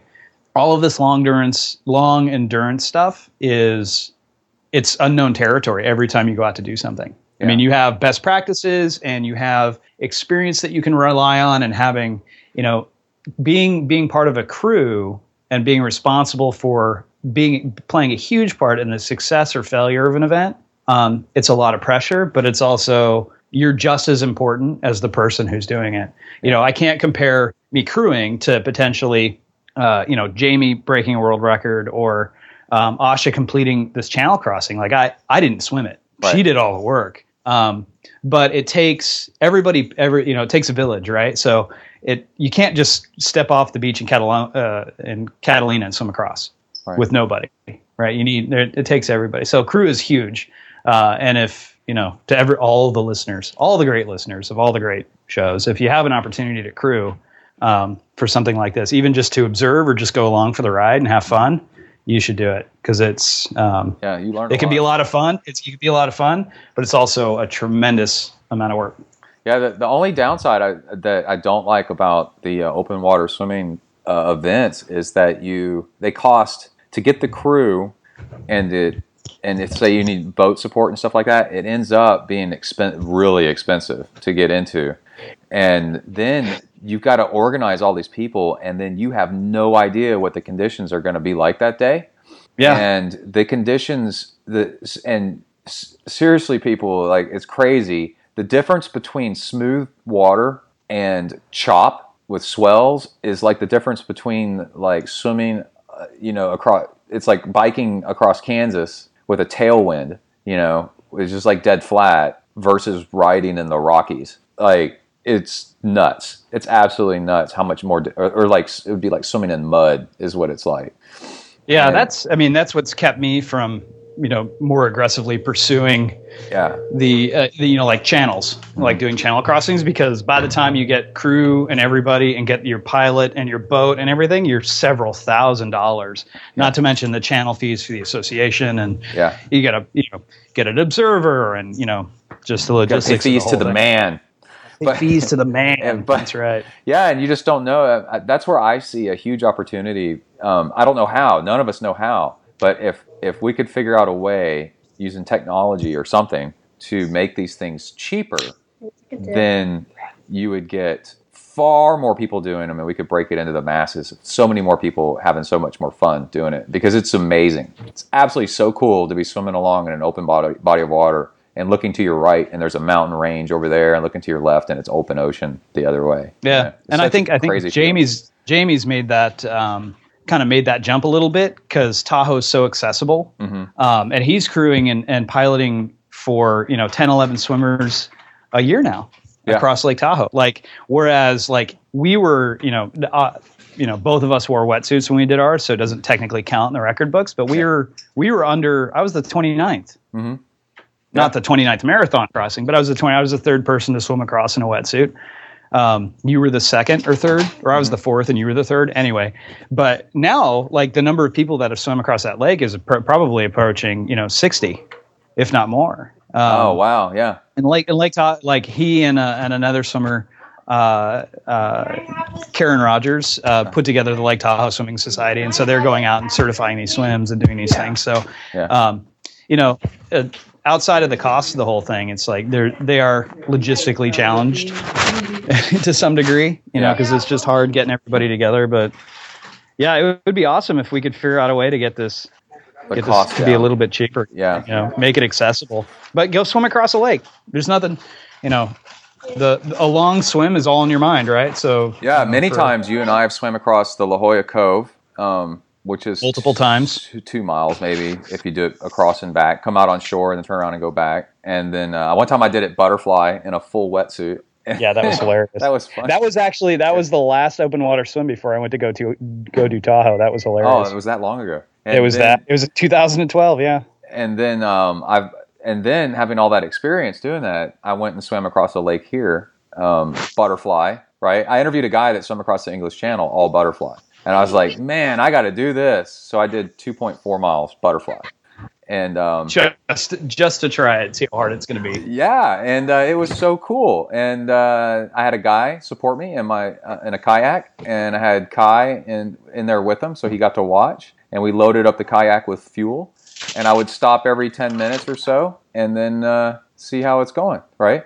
Oh, and then Kai, who's he was 10 at the time. He swam across Lake Bryan for 1.2 miles. Nice. Yeah, and I swam with him in the water. And every once in a while, I'd stop him. And about every 10 minutes, I'd stop him and go, "You okay?" And he's like, "Yep." I'm like, "Okay." And we keep going. It's great being an example to your kids like that, for sure. Well, it's just so cool, having done it once and crewed some, or a bunch of times. Because Ironman swims are, they're pretty significant open water swims. Yeah. And it's actually... The really only big danger is other boats and the weather, like the chop. You got to kind of watch out for that. And I guess getting too cold would be another one. So, well, thanks for being on the show, dude. Yeah, well, thanks for having me. Maybe we can inspire some people to go out and swim across a lake safely. Yeah, and if you need somebody to kayak, let me know. I love kayaking. I get to do it twice a year. Yeah, and I always do it in these strange locations, either in the middle of the. Yeah. Caribbean. Somebody asks you if you've ever kayaked, you're like, yeah, a little bit. I've done it. But certainly, there's the other kayaker on Asha's swim, Amy Ahern, I think her last name is Ahern. Mm-hmm. she's a ninja. Oh yeah, like that girl. Oh, that girl can handle herself in a kayak. It was impressive. Yeah, I'm rusty, and of course you're getting into the Pacific in the middle of the night. You know, you're a little nervous maybe. I can see an orca just coming up and taking you down. Ah, yeah. Hey, look out! A big fish. It's Moby Dick. Cool, man. Well, I gotta take the kids to soccer. All right. So. Open field crossing with the balls. Yeah. Well, we're basically putting them out into the heat and torturing them. A little bit. Got this crazy Southern California heat wave going on. It's bananas. Yeah. It's like 1,000 degrees. Yeah, it just got cool here in Texas. We had a little cool front come through. It's only like 85 instead of 106. It's cool. Chilly. People got coats on. Yeah, probably. All right, man. Well, thanks a lot. Word. Thanks. All right. Thanks so much, Morgan. If you want to get in touch with Morgan, he's M Christian on Twitter, and that's the best way to get in touch with him is just hit him up. And he's such a nice guy and super, super smart. He works as a high-end IT guy and is very analytical and very good with supporting swims and supporting others, and has done a few. He's done a self-supported Ironman. He did the Iron Baby with me a few years ago, and does half Ironmans on occasion whenever he feels like it. Really an amazing guy. All right, let's go ahead and get started with our donations and a little bit of Zen. I've been getting a lot of feedback from people that have really enjoyed the Zen mentions. And first off, I want to mention a audiobook that I've been listening to that is really good. And let me make sure I get the title right. I'm going to click over to it on my phone real quick. And that might be distracting here and maybe get a click or two. But it's called Waking Up. And yeah, it's on audible.com. And it's like 22 hours long, and it's interviews with Zen and Buddhist enlightened teachers about what it takes to actually wake up and be enlightened. And I'm finding it just amazing. It is really, really cool. I went for a run last night and heard it was like a meditation run. Just this conversation with experts about this kind of stuff. It's very relaxing and therapeutic. I have to turn it off and get back to actual real work every once in a while, but I recommend that as you're listening, and it's just really deep and really good stuff. And then also we have a few things that I've noticed over the past week or so is the future. Doesn't happen in the future. This is really neat. Of course it doesn't happen in the future. The future is not now. Changes don't happen in the future. Everything happens right now. You can't change the past. You can't go into the future to change the future. So if you want a different future, you have to actually work on it right now. And once you start moving and start working on it now, you start creating a little bit of traction, and it starts feeling good that you're actually kind of steering the ship a little bit. It's pretty neat. So the future doesn't happen in the future, so do it now. Also, there's a lot of talk in the news about Ronda Rousey, and she's the MMA fighter that is just kicking everybody's ass. And there's a really good long interview with her on the Joe Rogan podcast where she said that she actually she envisions herself as the bad guy, which is really interesting. I think it gives her energy, and it gives her, like a path to follow, like some rules. They say for a company motto, it should just be like one or two little rules, and then that makes decisions really, really simple. And that makes decisions easy to do by everybody, all the way down to the frontline person answering the phone to take complaints. Like if your company motto is the customer's always right, then the customer's always right, and then you can defer judgment all the way down to the front line. And Tim Ferriss in the 4-Hour Workweek implemented something really cool. If it costs less than $100, then you go ahead and make the decision. That's the company rule all the way down to the front line, right? And they're like, well, should I refund this person's money or should we change this order? The answer is, does it cost less than $100? Yes? Then do it. Don't bother upper management with stuff like that. It's too petty. It's too little. So with Ronda Rousey having an image in her mind that she's the bad guy, well, that pretty much takes care of all decisions. She just goes, well, in, I don't know if it's WWE or WWF or whatever, but how would a bad guy, you know, behave in this situation? Because wrestling is full of these characters, right? You had good guys and bad guys. It's like, well, I just do what the bad guy does and get the crowd excited and be a little bit of a punk. And that's the method, and it gives you direction, right? And if once you have direction, man, life is easy. And the she said so many cool things about it. The there was an interview I heard, I forgot which. It's How to Succeed in Evil is a podcast that I love listening to. And there's an interview where they're talking about the very first show. They're talking about Empire Strikes Back, and why is Empire Strikes Back the best of all the Star Wars movies? It's because evil wins every time, every single time. Darth Vader cuts off Luke's hand. The Empire invades Hoth, right, and wins. The rebels have to flee. And it just goes on and on and on. Every single confrontation, the dark side wins. Darth Vader takes over the Cloud City. And also Darth Vader captures Han Solo and imprisons him in carbonite and ships him off to Boba Fett. Every single interaction with the good side, the dark side wins. And it's rare when a movie actually allows that for the bad guy to win. But it's so good because it's in training. It gets your mind involved. And watch Ronda Rousey in this role she's playing as being the bad guy. Now you've seen the man behind the curtain. You know, in The Wizard of Oz, nobody gets to see the wizard, the man behind the curtain. Ronda Rousey, in this interview with Joe Rogan, says she's playing the bad guy on purpose, and she's loving it. And I promise you, anybody that's loving what they're doing is going to succeed.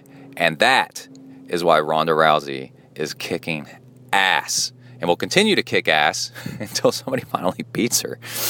All right. I also wanted to mention, in Zentri, it crossed my mind, you know, like I don't go overboard with Zentri marketing and slogans and packages where I sell this and I sell that, and I need a whole bunch of people to be part of my club. And I mean, I enjoy that, and that's always nice. You know, we got some Zentri t-shirts, and I love wearing one and seeing other people in it. And I love having a following on Twitter, right, where people validate what I say and or correct me often. And that's all good. But one reason, and the biggest reason why I don't promote a certain style of training or a certain style of diet or a certain style of anything is because I don't have it all figured out. I don't know the answer. And if you stay away from the middle path, if you stray away from the middle path, you know, to get sales, to get people's attention, well, the middle path is what's proven. It's what actually works, you know. You could go vegan, you know, but a mixed diet is actually what works for most people. And you could do all intervals all the time and do minimalist training, which I like to do, but I don't push people on it and try to get a club started where you got to pay membership to be part of the club, because that doesn't work all the time. And I don't like being... The first thing when I went vegan was, well, what if I decide, I'm thinking like years down the road, what if I decide I don't want to be vegan anymore? You got vegan athletes out there that have built a whole reputation out of being vegan. And what happens when they go to the doctor and the doctor says, man, you're dying because of they're not doing it right. I'm not saying you can't be vegan and you can't be healthy. That's your own thing, right? I'm saying like they're not doing it right, and they probably never will do it right. And so they're sick, and they're the doctor says...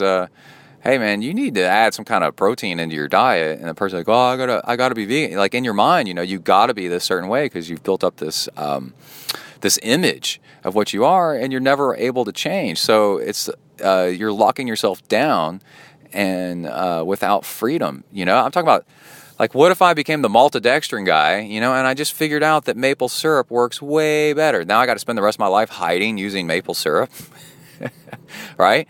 And what if I figure out that maple syrup isn't the way anymore, and, you know, gnawing on a rock is actually the best way to go? Do I become gnawing on the rock guy?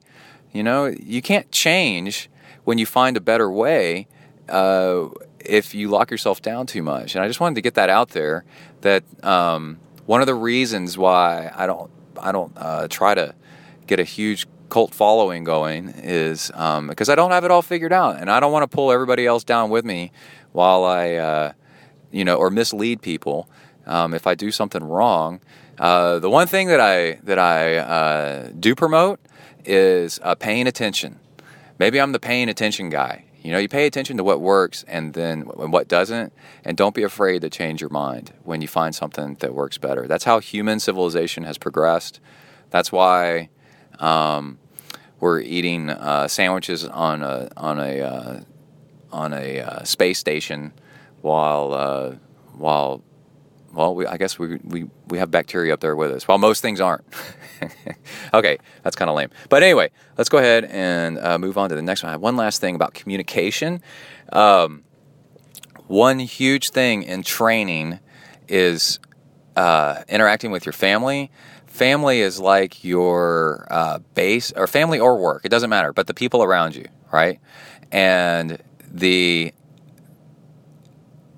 problem is if you get cross-threaded, I like using that phrase a lot, cross-threaded. If you get cross-threaded with your environment, then all of a sudden everything becomes a lot more difficult. And if you pay attention, you might notice that some of your difficulties in getting triathlon done has to do with miscommunication and misperception and not talking. Well, you're not sure what the problem is, but I can tell you what the solution is a lot of times is communicating ahead of time what you're thinking and what you're feeling, and that way it's not a surprise to whoever you're dealing with. And I had a really good example on, I forgot what day it was. It was like Thursday or Friday of last week. No, it was earlier than that. I think it was Wednesday.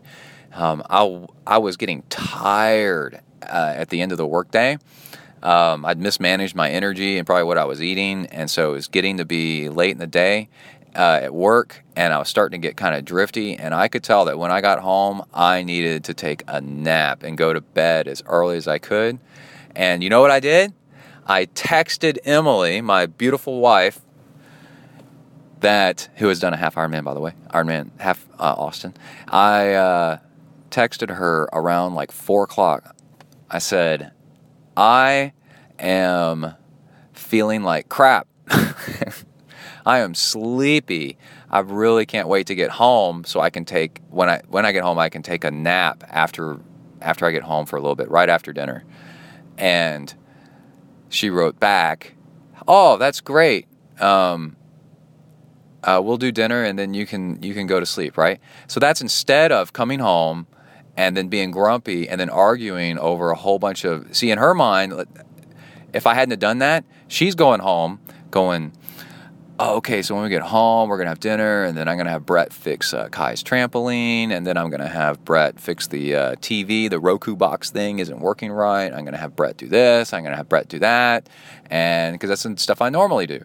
And then I would be all grumpy, Brett, and be saying, "Leave me alone, man, come on." I would be doing it all grumpy and having a miserable evening. But because I communicated ahead of time, the interaction at home was caring and loving and supportive. You know, it was like, "Here, have some food and then go to bed, and we'll talk later after you wake up." And it's kind of like the whole thing about low testosterone, you know. I could... As you get older, you get wiser. We both get wiser about, you know, Emily knows she doesn't want to deal with grumpy Brett because I turned into an asshole. And when Emily's grumpy, I tell her she's being grumpy and suggest a Snickers bar, and then walk off. Just a loaded suggestion. But anyway, as you get older, you get wiser, and you start doing this stuff. So the tip, what I'm trying to explain is, when you go into your weekend, days before, say, I'm really excited about riding my bike long on Sunday morning or Saturday morning, or I'm going to do the same thing I did last weekend. I'm going to bike in the morning and run in the evening, or, man, I'm really thinking Monday, I need to swim tonight. And you verbalize these things in text or in voice, and tell the others, your coworkers, but don't annoy your coworkers. They don't really give a shit that you do triathlon. And but your manager, your boss, that you're going to do something, or you're planning on doing something, and then you'll find that the support and the help to get it done all of a sudden just materializes out of thin air. It's really crazy.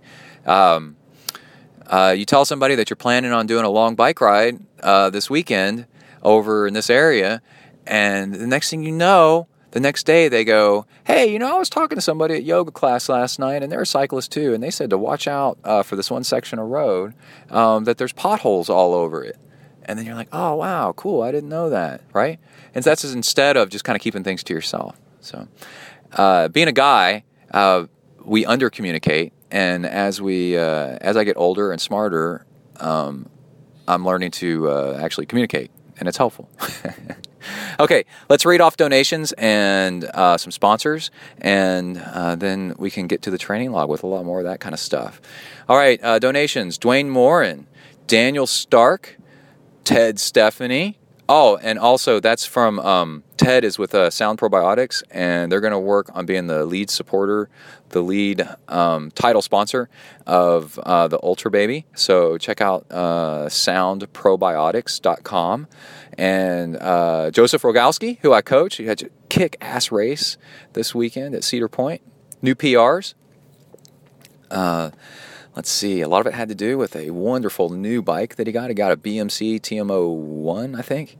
And, it's the TMO1. It's gorgeous. And Ken Soderquist, Erica Dennison, El Senor, Sonier, Brett Hoyer, best first name in triathlon, and Michael Radogna. I'll get it right at some point. And Simon Wright, all send in donations. You can help support Zen Tri by going to the left side at zentriathlon.com. And I say it later in the show as well. If you find the tips that I'm giving on Zen Tri helpful to you, consider giving a donation. It always helps out. And also, let's see, we need to mention some sponsors. I'm continuing to kick ass with Amrita bars. I eat half or a whole Amrita bar when I wake up in the morning before I go and do a workout. They are super healthy, a nice balance of fat and protein and carbs. They have seeds instead of nuts, so if you have a nut allergy, they're fantastic. All their kits look super, super cool. Big-time health nuts that are majorly into endurance sports. Arshad is the owner. He's been on the show before. They love Zen Tri, so try to show them some love back. 15% off Amrita stuff at AmritaHealthFoods.com, and Amrita is A-M-R-I-T-A, AmritaHealthFoods.com, and discount code ZEN, all caps, Z-E-N. All right, and I should mention Hornet Juice, as always. I get tons of emails from people using Hornet Juice. It's a protein powder, amino acid powder, that you mix in with your fuel. And you can do a little bit before you start working out, and then as you're working out. And it's stuff that metabolizes your body fat, so you actually get more energy. You feel like a diesel train. It's crazy, and it really does work. It's absolutely amazing stuff, and it's synthetic Japanese killer hornet saliva. No joke. Go to hornetjuice.com and check it out. But the craziest, even crazier than that, is it actually works. I usually get an order for a 10-pack, and then people come back and order 30. They can't believe how well it works.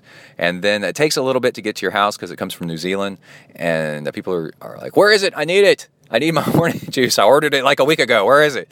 And it just takes a little bit longer because it comes from New Zealand. Sorry about that. And it's absolutely amazing, and it helps support Zentri. So you get something for yourself, and you get to brag about it to your friends. You hold this packet up in the air and shake it and go, I've got synthetic Japanese killer hornet powder.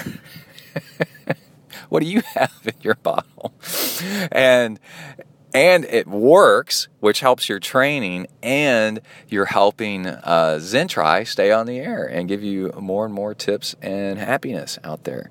And you can get that by going to zentriathlon.com and scrolling down and looking for the Hornet Juice logo. It's purple and yellow. It's got a big hornet on it. It's really cool. Long-time sponsors. Oh, my gosh. I wonder how long they've been on. It's about 8 years. And then also, I need to mention Chris Haig Racing. Check him out. I think I mentioned him later in the show as well during the training log. Chris Haig Racing.com. Haig, H-A-G-U-E. Super cool guy. Wonderful coach. Wonderful personality. Absolutely love hanging out with Chris. We've run and triathloned together, and super nice. He's addictive to be around. You want to be around him more.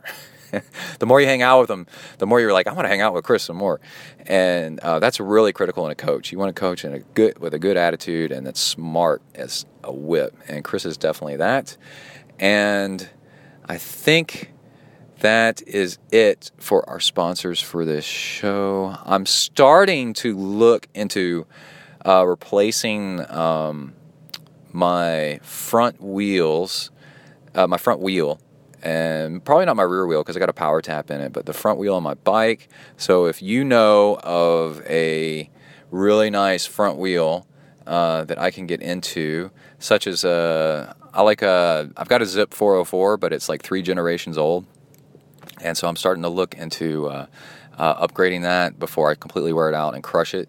If you got tips on that, hit me up. I'm Zen Triathlon on Twitter, and also I'm Texafornia, like Texas and California, Texafornia at gmail.com. And if you want to get on the show and get me to mention you a ton, let's talk about wheels. Send me some information, and let's see if we can get a deal worked out. Okay, that's it for now. Let's go ahead and get started with the training log. I take you with me on all this training stuff, and if you think this part is good, wait until next episode as it gets insane. 20-plus hours a week of training. How do I do it? How do I survive it? How do I survive the damage I do to myself? I've got plantar fasciitis in my left foot. It hurts, man, but I keep going. Because we've got Ultra Baby coming up. It just never, ever stops, and I'm really excited about it. Okay, let's go ahead and get started with the training log. Here we go. You are entering the Zentrite training log zone. Huneli.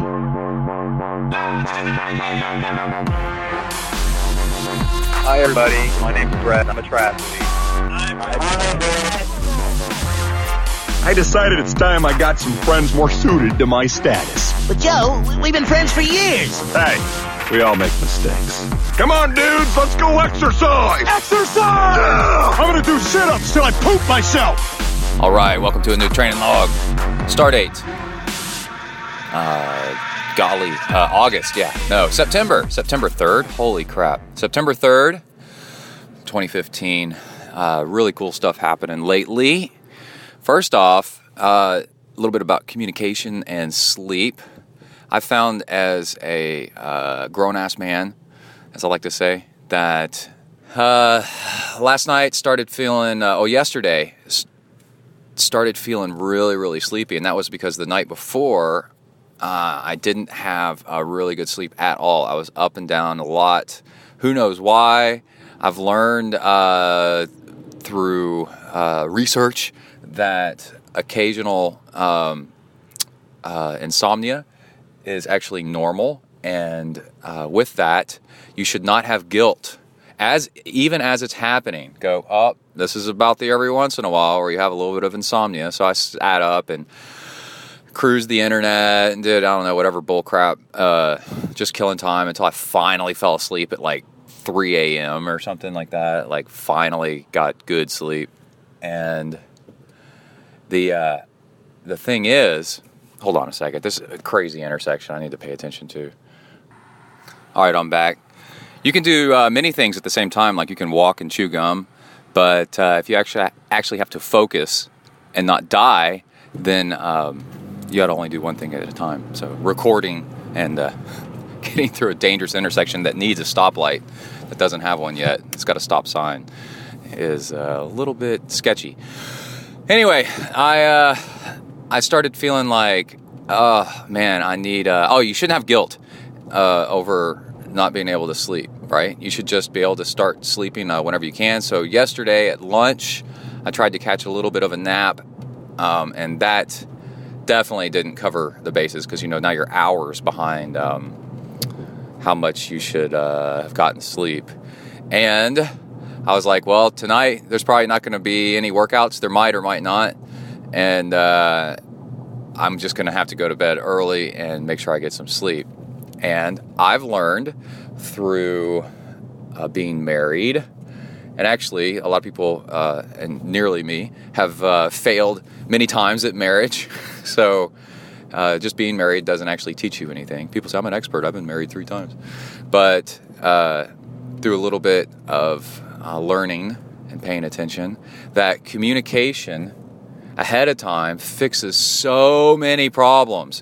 And as guys, we have this problem where we just kind of keep stuff to ourselves. That is the problem right there. That is 90% of relationship problems, is the guy not saying what he's thinking or feeling. Our problem as guys is usually we aren't saying, or we are saying and thinking stuff to ourselves, and we just don't think it's important enough. Well, it turns out that the things that we think are just stupid are and not worth communicating are the things that make life so much easier. So I texted Emily around 4 o'clock in the afternoon yesterday. I said, I am feeling so tired. When I get home tonight, I want to eat something and then go right to bed to take a nap. I didn't say go bed forever. I said to take a nap. And she wrote back, okay, cool. And then... now she knows we're not going to have conflicting expectations of what I'm supposed to do when I get home, right? There's not going to be, hey, stay up and do this. Like, she knows ahead of time, right, of what my problem is whenever I'm laying around in bed, and instead of her finding me laying around in bed and going, what's your problem?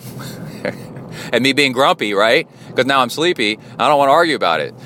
So that's thinking ahead of time and communicating mixed in with not feeling guilty about sleeping, and also learning over time, which triathlon has taught me, how important sleep is. And all together combined, last night I went to bed at 6:30 and woke up after getting... I went to bed at like 6:15, I think. The Garmin 920 is also a sleep tracker. Anyways, I got 10 hours and 22 minutes of sleep. I fell asleep in my work clothes, on my bed, on top of the covers. And I woke up this morning, felt great, got on the bike trainer and knocked out some really great intervals on the bike, which I posted on Twitter, Zen Triathlon on Twitter. And you can see them.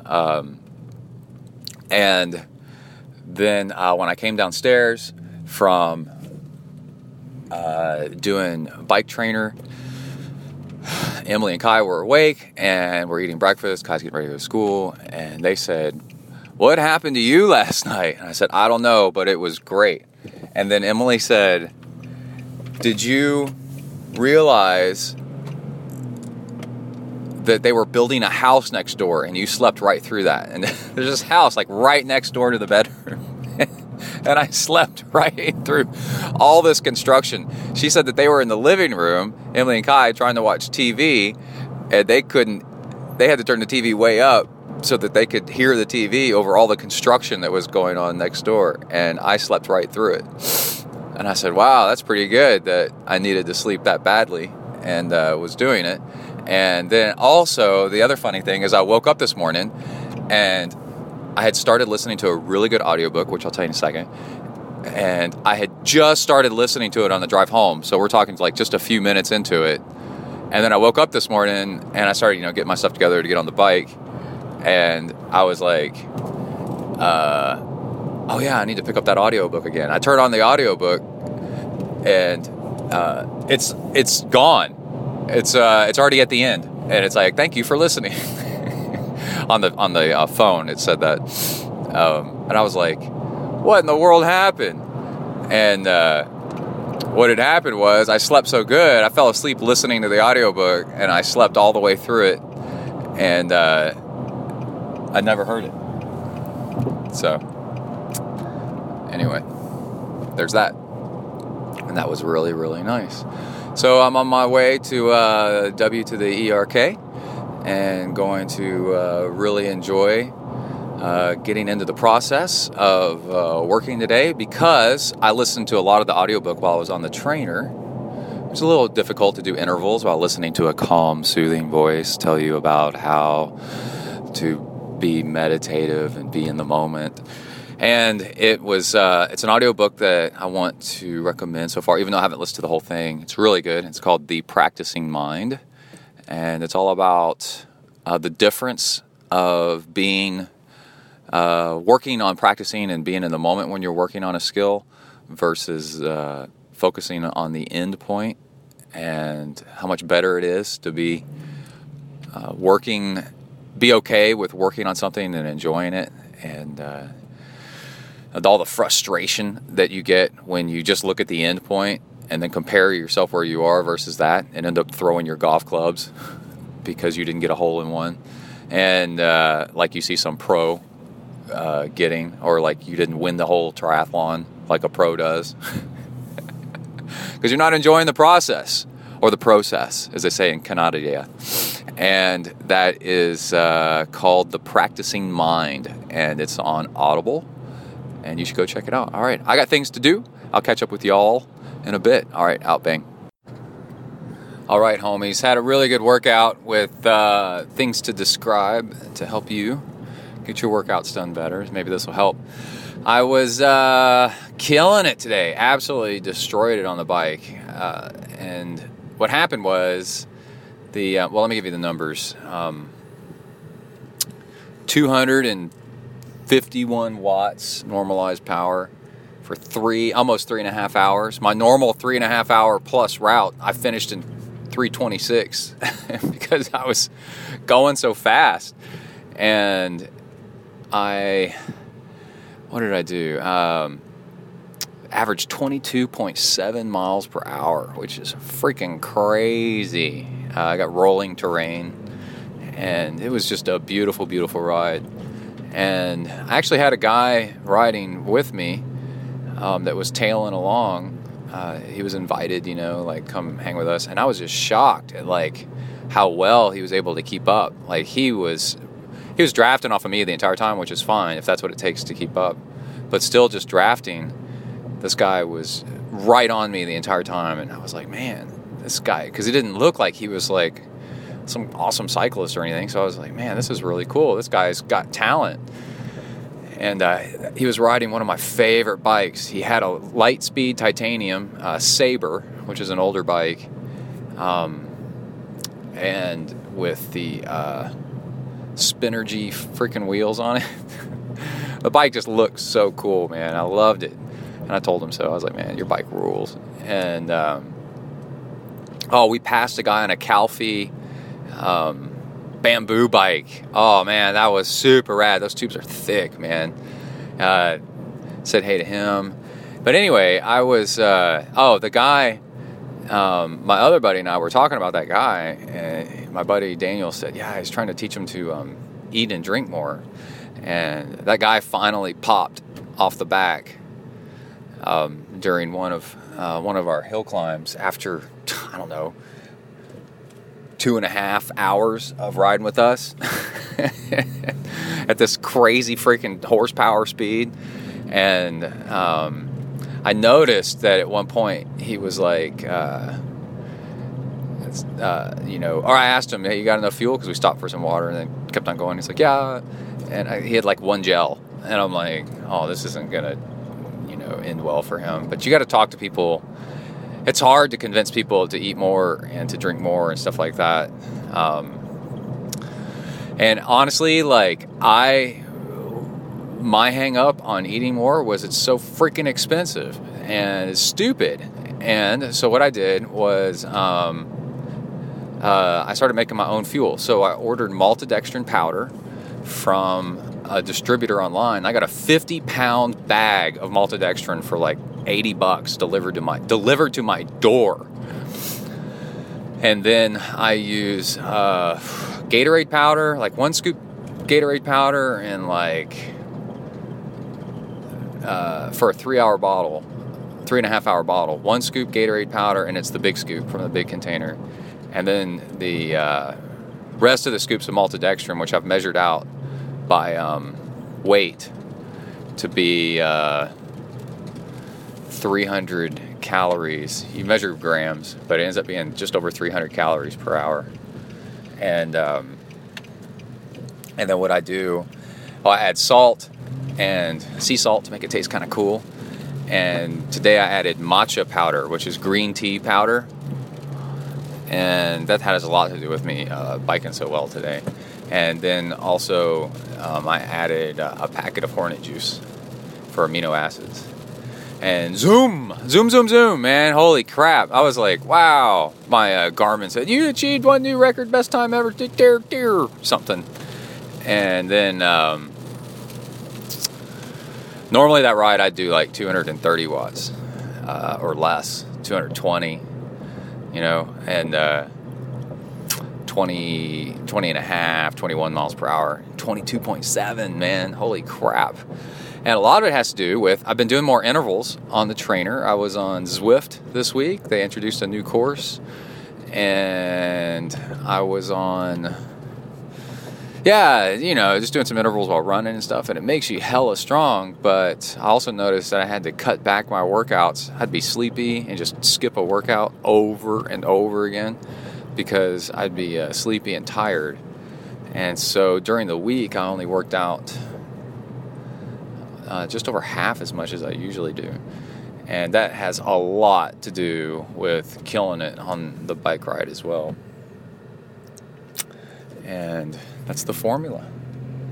So I'm doing a long bike ride supposedly tomorrow too. We'll see how this rain holds up. But every once in a while you have a day like that and you take it, and then you just let it go, because not every day is going to be like that.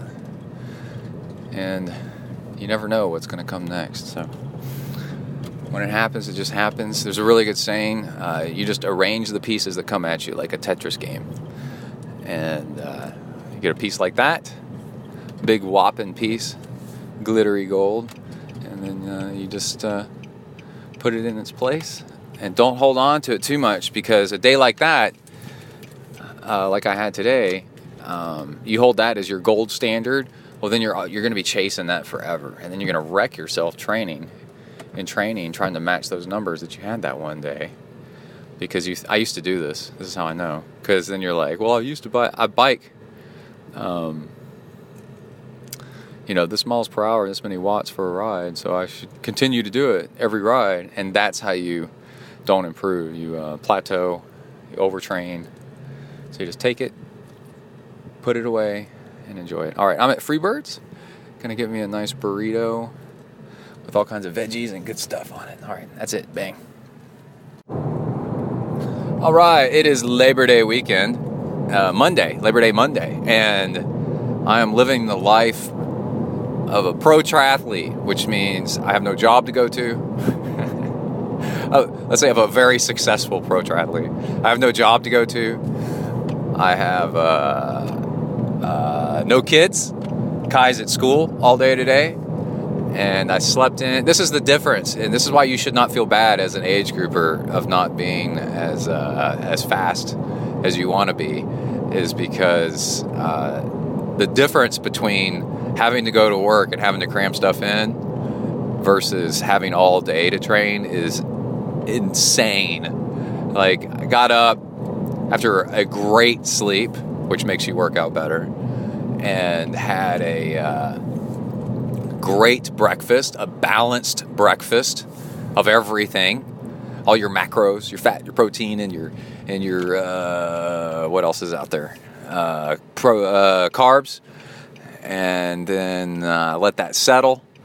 And then I got all my crap together very casually and very relaxed. I was able to plan out a nice workout, and I jogged outside for half an hour with my dog to make my dog happy. And then I came inside. It was really hot outside. Oh, and because it was hot outside and I had the time, after a while I came inside and ran on the treadmill and, you know, did inclines, did hill repeats, 3 hill repeats on the treadmill with fresh ice-cold water nearby, and just had a nice workout. I was able to go as long as I wanted and then quit. And then I kind of laid around a little bit and surfed the internet, and then decided after a while maybe to eat some lunch. And I had a very well-balanced lunch that wasn't rushed, and a cup of coffee. And then I said, you know, I think I should go for a swim. And now I'm driving on my way to the pool. I'm stuck at an intersection. And now I'm going to go swim, and I'm just going to swim however I want and do intervals and not do intervals, whatever, because I got all the time in the world. And I had a nice little snack beforehand, and I'm going to have a snack afterwards, and then I'm probably going to take a nap. And that is the formula for success. But the truth is you can't do that as an age grouper. It just shows, man. Anyway, I want to give a couple of tips out there, like always. We get in this mindset we have to do one or the other. And no, you can do a mix. And in fact, doing a mix is really where the magic happens. And you do not have to run outside or run inside. You can do both. So today, like I said, I ran outside, and after a while I came inside and hopped on the treadmill and switched my watch over to an indoor workout and ran hill repeats. So I got in exactly what I needed. And we face this so much where it's like, well, I've got to ride outside because it's with my friends, or I got to ride inside because of the weather. No, you can mix it up. You can do all kinds of things, you know. I was thinking about swimming today. I'm having a lot of trouble finding a pool that's open because it's Labor Day weekend. And I was like, well, there's this crappy pool. It's a brand new health club, and they built like a 17-yard or 20-yard pool or something like that. I mean, it's ridiculous. It's so sad that you would build a pool like that and then put lane ropes in it, like you're supposed to actually swim laps in that. A 25-yard pool is just sad enough. And all the turning really compromises your workout. And the anyway, I was thinking about going to swim there. What if I had to swim there? I found another pool that's open. But if I had to swim there, I would swim for a while and do some laps and get nice and warmed up, and then I would go lift weights and do cable pulls to get in the rest of the swim workout for sure. You know, and like you don't have to run trails or road. You can run some trails and then switch over to road. And let's see, on the bike. Yeah, man. Oh, I'm coaching a guy right now that the thing he needs more than anything is to get a bike trainer, man. And I was telling him my life before a bike trainer was so difficult, trying to find cycling time and safe routes and everything. I don't know what was my hang up in my head over getting a bike trainer. It was a $150 purchase for just a cruddy one. And actually, I got a Fluid 2, a Cyclops Fluid 2, and it's fantastic. And I just, once I got one, my life just changed 180 degrees. No more bundling up because of crazy cold weather, you know, freezing and being miserable. No more being an outdoor warrior, you know, and getting sunburn and stuff like that. If you want to work out and the weather conditions aren't, you know, there's a point where weather conditions are dangerous, you know. Cruddy, cold, crappy weather. Yeah, you need to be able to ride in it and run in it. But how do I put this? So what I do, because if it's a race or something like that, and you're not familiar with it, man, you're in for a hell of a bad day, you know, because you're just so miserable. But if what I do is if I'm already working out outside and the weather turns crappy, then I go, okay, you know, I get a good dose of this. So I biked yesterday. I need to talk about that eventually too. And I got way overheated and I lost 10 pounds in 2 days from dehydration and from riding outside. And it's like, well, that kind of happened by accident. So I got exposed. You get enough exposure to miserable crap just by accident. You don't need to like go out and focus on it and get it on purpose when you can train indoors and improve yourself. So you can, well, what happened was I got a treadmill and I got a bike trainer, and then my life, my ability at triathlon and my race performances just almost doubled in potential. Like it was just so much better. And, like I said, if I'm out running and it starts dumping rain, I enjoy it. I'm just like, oh, cool. You know, I start freezing and I start really struggling. I enjoy it. But if it's already like that, then I don't have this mental battle, you know, emotional turmoil of like going outside and excuses for not training because the weather just sucks, you know. I'll be like, well, I can do it on the bike or I can do it on the treadmill or on the trainer and maybe condense the workout because it's not as fun indoors, you know. But with no stoplights, man, a treadmill and a trainer, especially the trainer, no stoplights, no flat tires, no helmet to put on, no sweaty bike gear. It's just bike shorts and a heart rate strap and your cycling shoes and socks, man. That's it. And you can just go to town. And you got the bathroom right there and you got water, fresh water. And, man, you can just kill it, dude. Absolutely kill it on the trainer. And they say time on the trainer is worth like time and a half out on the open road. It kind of depends on where you live, but yeah, like it's nuts. And also, I've been thinking a lot lately. It's hard to quantify this, but if you train really smart and really effectively, you get over this hump where your body becomes powerful enough where the things that would bother you usually don't bother you anymore, so that you can get in a lot more mileage and a lot more fun and a lot more good training without things that would normally slow people down, slowing you down. And the best example is if like somebody that can already run like a 6 minute mile, 6.5 minute mile, 7 minute mile as like their easy pace. Well, for them, putting in the mileage of you know, a 10 mile run or something like that is ridiculous. It's like so easy, you know, if they're already thin and light, putting in, you know, the distance is, and putting in the workout to train for a marathon is so much easier than it is for somebody that's, you know, struggling and just kind of getting into it and, whatever. So if you can, get in really effective, powerful workouts early and strongly and get you up and over that hump, then when you're out and you do this like on a trainer or on a treadmill, then it gets you out of that window of struggle and whatever that I was in for years and years and years, trying to get better out doing kind of, it's not that the workout, you're trying your best, but the environment that you're in is kind of mediocre and it's not focused. And so it takes forever, if you ever do, get strong enough so that, and fast enough so that you can not let things that affect most people starting out bother you. So like, for example, you could train forever on the train out on the open road and be kind of, you know, like an average cyclist for your average area, everybody riding outside. Or you could mix in intervals twice a week on the trainer on the bike and then go ride long on the weekends.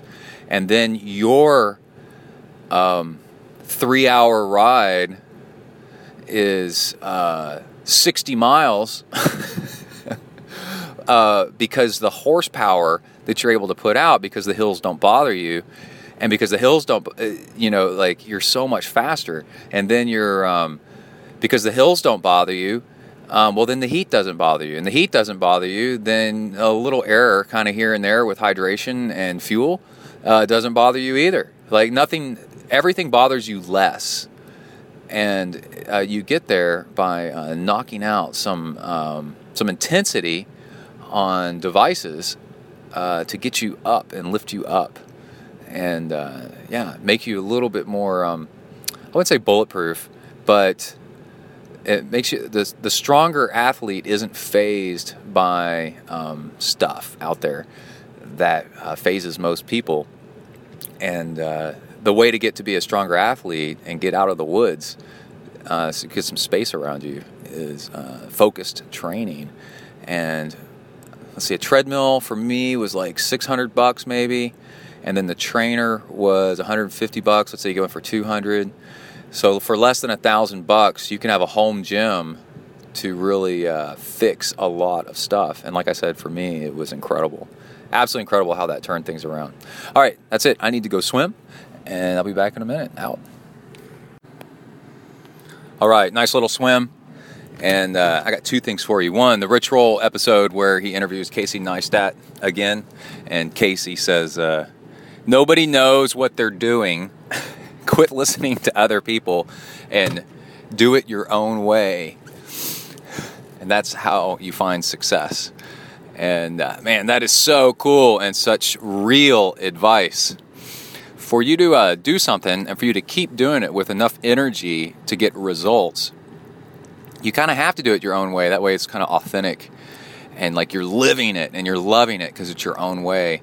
Because it's only doing things, you know, at like a 9 out of 10 or a 10 out of 10 where you're actually going to get meaningful results, which leads me to my swim workout. I've gone back to doing a lot of workouts with intervals, and I'm finding huge results from that. And basically I go easy and then I do an interval for a few minutes, literally like 3 minutes. And and I do it about a 9 out of 10. And by the end of 3 minutes, it's burning really, really nice. And then I go easy for about 6, 7 minutes, recovery, work on form and technique and so on and so forth. And by then I'm well rested and I do it again. And then I do that for about an hour. I get 6 intervals in. That's about 8 minutes of 9 out of 10. And you can feel it really working your muscles nice, creating burn and improvement.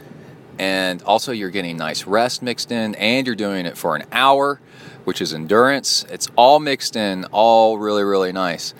And I have to say that long workouts, their value is going easy for a long time. Their value is in injury prevention, and also teaching you pacing and the value of going the right pace. And, you know, by the end of going a long time at an easy pace, you start to appreciate, and it starts to become natural, you know, the right pace to go long. And that's why one of the best things for Ironman racing is to go out and do long, long, long days, because it teaches you to appreciate not overdoing it and how slow you actually need to go. So there's ways to shortcut this system. I won't say hack, because that's a hacky term. You can do an all-out bike time trial for half an hour and just kill yourself, and then take about 98% of that, of those watts, and then I'd say probably maybe more like 97 or to 95 even of those watts, and that is your threshold. And then for an Ironman, take like 72% of that. It kind of depends on how many Ironmans you've done. 72% of that 95%. And that is what you should average and stay really close to the entire bike ride, and then you'll have your best possible run, right? So you can shortcut this stuff by with some technology and knowing some formulas, you know. And then you can go out and do it too hard on a training day and learn the hard way like I did. I want to get to. Saturday, I went out and I didn't run the night before. I can't remember why. Something came up family-wise, I guess. And so I was really nice and fresh. I just swam the day before. It's nice and fresh. And I went out and did my typical... I'm doing a routine bike ride. There's a lot to be said for the same routine. That way you look... for if you keep one thing constant, then you can mix up other variables and see the impact, you know. So if I'm always riding the same 3.5 hour loop, like 75, 76 mile bike ride, if I'm always riding that same bike ride Saturday morning and Sunday morning, right, I can mess with fuel, I can mess with pacing, I can mess with all kinds of stuff, hydration, and see what the impacts are and what makes me faster and what makes me slower. And the exact same route, you know, do I take these hills a little bit easier, right? If you keep changing things up, then it's really hard to see what actually makes an improvement. And the cool thing is so Saturday I went out, and because I was freshish, I went out and I had energy. Oh, and I've added in, you know, like scrambled eggs with my breakfast, and I added in some Hornet Juice with my fuel, and I forgot what else I did. A little bit more carbs before breakfast, before going out. Oh, and some green tea. That was the big one. I had matcha powder, which is green tea powder, to my fuel mix. And I think I added too much because I was off the chain, flying around. Daniel gave up after a while riding with me. He goes, "You're going too fast." And I was like, "I feel great. Everything's great. I'm doing really, really good today. I didn't run yesterday, so I got lots of power in my legs," like that. And so I was cruising, and let's see, my threshold is 300 watts for an hour, is probably right about where I'm at right now. And I did 250 watts, 251 actually watts, to for 3.5 hours out there. And I was just hammering, man, and having the time of my life. And it's a hilly route, and it was windy. I averaged 22.7 miles per hour on a training ride. 3.5 hours of doing that. And then I still felt pretty good going into the evening. Oh, and this is the key. Oh, and I went out for a run that evening, an hour and a half, and ran almost 10 miles, right? And then went over to my brother-in-law's house and watched the Aggie football game. Aggies beat Arizona something, Sun Devils. And then the thing was, this is, man, you got to pay attention to these. It's like a movie with a key character just walks in and disappears. My father-in-law, as I was getting on my bike, pedaling off, and this is the guy that's done the Boston Marathon back in the 80s. He qualified a bunch of times. Like, dude's freaking awesome runner. And he's real calm and cool. He's a dentist. And he's like, "So, it's kind of humid out today. Sure is hot." Like that. And I go, "Yep, sure is." Like that. I took off pedaling. That should have been my cue. Dude, you are going to freaking cook out there. And actually, he said that Sunday morning when I went out for my second ride. Yeah, that was it. He said it Sunday morning. So anyway, so everything was good Saturday. Woke up Sunday and got my bike stuff together, heading out for the same route. Was going to repeat everything from the day before. But let me turn off my Garmin here for my swim. 3,400 yards, 3,600 yards. And then... with the less green tea, right? Everything else, but everything the same, but a little bit less green tea, and see if that felt better. And I'm pedaling along, and that's the morning when I got on my bike, and he goes, "Sure is humid out here," like that. And then, like, yep, and I took off going. Got no time to waste, man. I can't listen to other people. Other people are downers, dude. I need to go. I should have listened because, man, I am stuck behind a car that's going nowhere, because I get about halfway through this ride. I get an hour and a half. No, I get 2 hours in, and my stomach starts getting sour. Like, I start burping a little bit. things don't feel right. I feel a little bit sick. And I'm like, well, this sucks, right? This workout's going to be compromised. But, this is really, really good training, okay? This is the incredible training, right? I'm as fit as I can get my dumb old body, you know, with the amount of time as I have. Now I'm just kind of like adding the icing on the cake, you know, like, running here, looking for little things kind of here and there. So the problem is, day one of the Ultra Baby that I'm doing, I'm not worried about. That's a 3-hour swim at most, probably. And then a 90-mile bike ride. It's the first day. I'll be nice and fresh. You know, 90-mile bike ride's not that bad. I'm doing 76 on a regular basis, you know. So we're talking another 14 miles or something. Nothing, you know. I say nothing, dude. I really do appreciate, like, that's a shitload. Anyway, but I'll be fine, you know. Day 2 bike ride is 170-something miles. And that is going to be an MF'er. Big time. That is going to suck. It's going to be really, really, really painful. So what happens on day 2, just like this is my day 2 of a big weekend of training, when I get out there and my stomach goes sour, and this happens all the time, especially at Ultraman, people throwing up whatever. They can't take on nutrition, but they got to keep on going, so they're running off of just body fat and whatever they can keep down, and it's pure agony. So how do you deal with that if that happens to you? Because it could easily happen to you despite your best laid plans, right?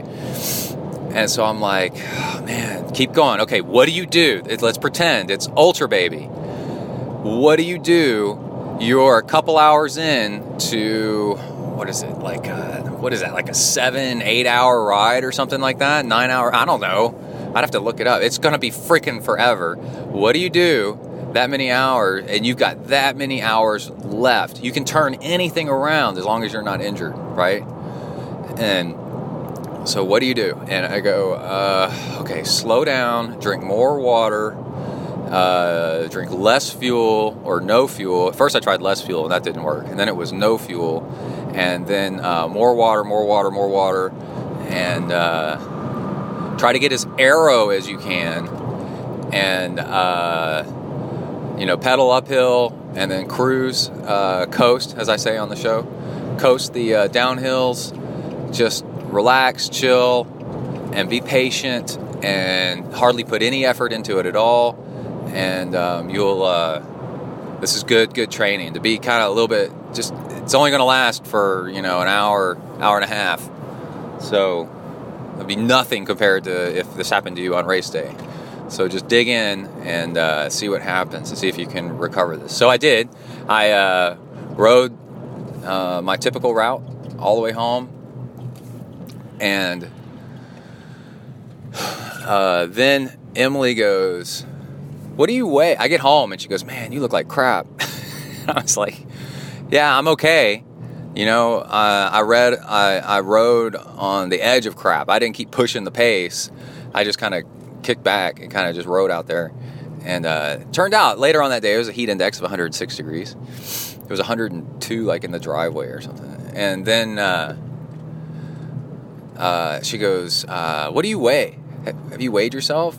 And I was like, no, I haven't. I'm like, damn it, I should have weighed myself. I don't, pain is a really great teacher, so I think I'm finally going to start remembering to weigh myself before these big weekends. I've got it in my notes, to weigh myself before these big weekends. That way I can stay on top of hydration. And I got on the scale, and my normal weight right about now has been around 182, 183. And the scale said 172.9. And we both are 171.9. I don't know. But anyway, extremely low 170s. And we both looked at that scale, and Emily's been keeping an eye on my weight too, I guess. And we both go, holy crap. I go, man, I've lost 10 pounds in like 2 days. And she goes, you're an idiot. What are you doing? And I'm like, it's cool. I feel okay. I don't feel great. I feel okay. And but now I was kind of bummed, being that dehydrated. And with the heat like it is right now, I decided it was the best idea to not run Sunday night, and which was last night, and then like I normally do. So I had to kind of compromise my workouts a little bit. And then this, like I recorded earlier, I got in a nice sleep, and I've been hydrating, and I ate a lot of extra food yesterday because food carries water with it. And I got my weight up this morning. I weighed myself to 181, so I gained, was it like 8 pounds or so, 7 pounds, 8 pounds in a day. So that's getting some hydration back in me, and I feel a whole lot better.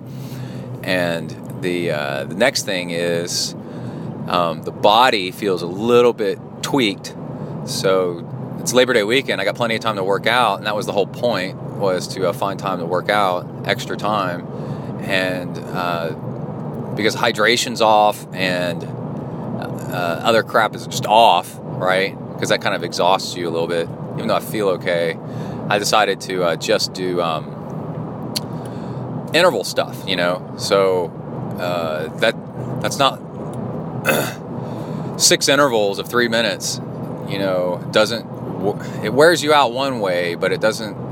It wears you out muscular-wise, but it doesn't wear you out endurance-wise so much. You're not so, like, tweaked out, you know, because you've been out for 3 hours. And so, yeah, run half on the treadmill. Man, that car almost got hit. And then the other half, well,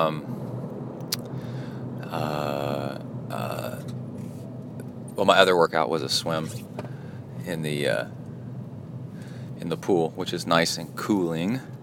And I wanted to say something else about doing interval work. And the reason I noticed when I was biking this weekend, I'm pedaling hard and I'm going uphill, that I had just tons of breathing room to go without getting tired. And what the nice thing about intervals is it raises your VO2 max, right? So it raises your oxygen capacity, and it raises how effective your lungs are. And you can do the same workouts. Let's say you have VO2 max of that's A is lower than VO2 max of B. B is higher. You can do the same workout, same pace and everything, and it doesn't phase you as much. If you have the higher VO2 max, you're not near your potential. And so when you go up things, and which invariably happen, and you have to push the pace a little bit, and you have to huff for air, that huffing for air isn't taxing your metabolism and your musculature system, like all that crap. It's just like whatever. I've seen worse, because it has. You've shown it worse, a lot worse, and it's prepared for worse, and everything's relative, you know. So I've noticed since I've started doing mixing more intervals back in, that I'm able to sustain a little bit faster, just cruising speed, you know, just average speed, without it bothering me, because my VO2 max is higher and my lungs are stronger mechanisms for delivering energy, oxygen, to the muscles. They're more effective, so it just doesn't seem to bother me as much. But it used to bother me. I remember when I didn't do interval work at all for a long time. This was before I ever heard of Maffetone or anything. I was getting overtrained. This is like 2011. I was getting overtrained. I was going and going and going and doing more and more and more volume. I couldn't do an interval at all for any reason, because my lungs couldn't do the work. And then one time I was running uphill and I just pushed the pace a few times, and I felt my lungs like literally crack open to do the work. And they were like, "Oh, they're here. Let's do some stuff." Anyway, that's it. Back at his house. Got things to do. See if Kai's home from school. And check y'all later out. Bang. Hola, ¿qué pasó? All right, it's Wednesday morning. Just left the pool for a nice swim. Driving to W to the ERK. Get some work done. And I was doing something in the pool that I thought I would share with y'all to help improve your speed and your endurance. I guess that's pretty much everything that this show's about. Okay, the The trick is, well, let's say what the problem is. The problem with a lot of us, and I think even those of us that are pretty good at doing different sports and long distance stuff, and I'm talking specifically about endurance stuff, is we don't have a good feel for different gears.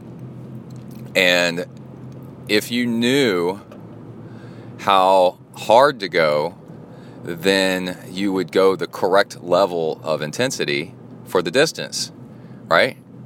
And that's, I mean, when you think about it, that's always the, I wouldn't call it an excuse, that's always the problem. Went too hard at the beginning, or went too easy at the beginning, and then I just didn't know, you know, or I got sick because I was going too hard, or, you know, I'm mad because I could have gone harder, and I didn't have enough time at the end to catch up. So the what made me think about this a lot was swimming with Daniel, and he can actually swim pretty good, but he doesn't have a lot of experience swimming, and I was telling him he needs to do ramp ups where you slowly increase your intensity in the pool over, I don't know, over 5 to 10 minutes. And when you do that, until you're finally like peaked out, and then you take a break for a minute, you know, and then slowly do it again. See, the problem is whatever sport you're weak in, in my case, many sports, you don't know your gears. You know, and one reason that going out and doing long rides and long runs and long swims and long anything is it teaches you respect for the different paces and intensities, so you don't do the wrong thing, right? It's experience. Well, if you just go easy all the time and then you go out on race day, then you don't know your different gears that you have. And I give you an example, working with Daniel. With him, I was saying, and almost everybody will say this. He'll say, well, I've only got like 2 gears, you know, slow. And some people will say slower or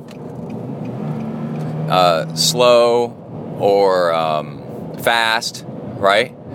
But an experienced athlete will have many, many, many, many gears. And I would say in swimming, oh my gosh, you know, I probably have like 6 to 8 different gears of what I know going, you know, this hard, whatever it happens to be at the moment, will do.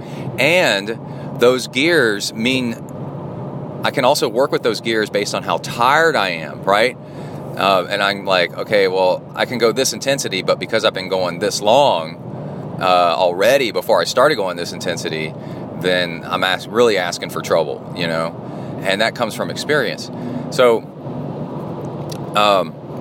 a great thing to do while training is to do gradual ramp ups, and I've never seen any other coach, and that's not saying that none don't do it, none do it. What I'm saying is I've never seen another coach this, is very gradual ramp-ups over many minutes.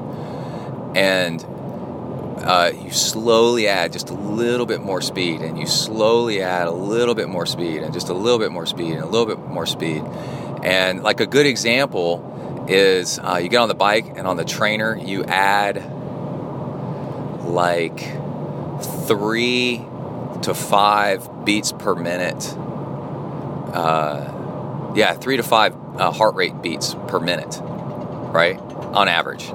You try to keep it around like 150, and then try to go to 155, and then slowly, after another minute, you go to 160, and after another minute, you go to 165, right? And in the pool, you don't have that, but you can go just a little bit harder, and then you go just a little bit harder for another 50 or 100 yards, and then just another little bit harder for 50 or 100 yards. And running, you know, you can increase the incline on the treadmill just the tiniest bit. Or, you know, you can learn to do it by feel. Like increase the speed just the tiniest bit, or watch your heart rate. And what this does is it teaches you, very quickly, it teaches you all your different gears and all your different speeds. So you're very familiar with them. And what does this do? Well, on race day, oh man, I'm never going to get off this road. What happened? On race day, you end up being so familiar with how painful and your scale, your range, and your relativity of your different effort levels are, that when you're going kind of medium hard, that actually means something to you. And you're like, well, as long as I stay below this other level of pain that you've regularly visited, you know that you can keep going for a while longer, you know? The big mistake is because the big thing to know is, because if you go this hard, say you actually know what a 10 out of 10 feels like. If you go that hard, you know that you're going to blow up in about 30 seconds to a minute. So don't go that hard, right? And you know that if you go like a 6 out of 10 or 7 out of 10, man, that's like nothing, you know? And then if you go like 8 out of 10, then you're like, ooh, man, you know, you've only got so many minutes of this. You could probably do about, 30, 40 minutes of that. And then you go, 9 out of 10, and you can do like 15 minutes of that at most. And because you've done it in practice, and then you've recovered from that, and the rest of the day, you know what it does to you, and you're just like, holy crap, there's a real runner right here, man, he's running his ass off.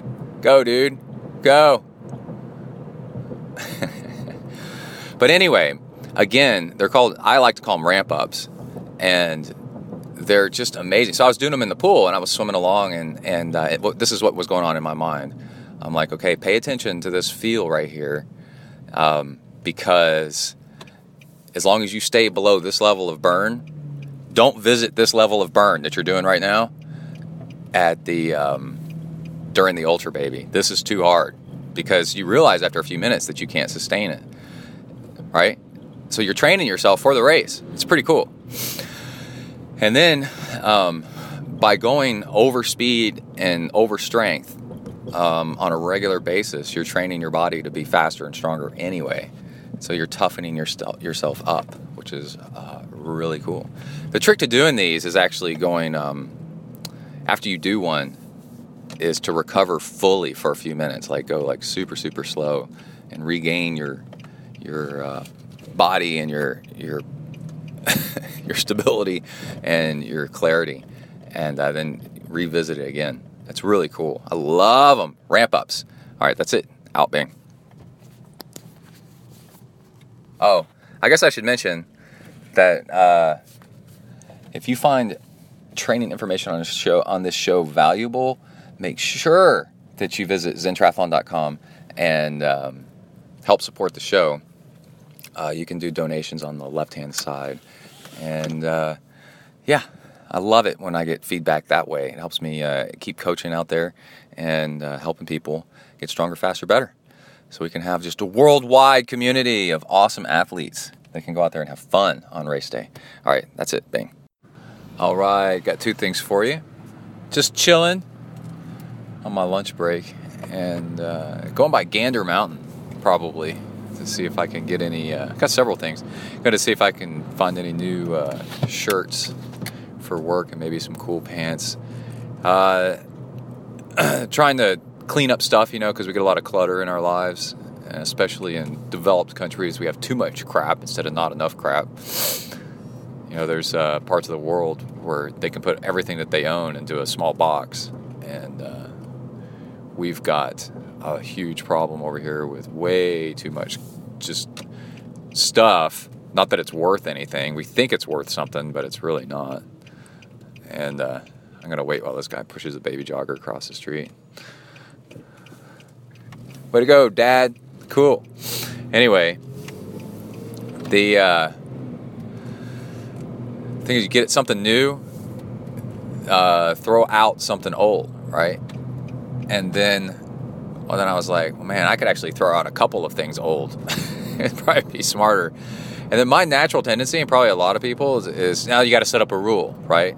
Got it all figured out. This is what you do. And then it's like, well, what happens when every time I get something new, I throw out two things old? Well, then, oh my gosh, my rule's going to break. when I have not enough things to throw out anymore, because, well, then, you know, it's like, well, then now I can't do this because this all figured out thing isn't going to happen correctly, and this formula. And it's like, no, you can change the formula.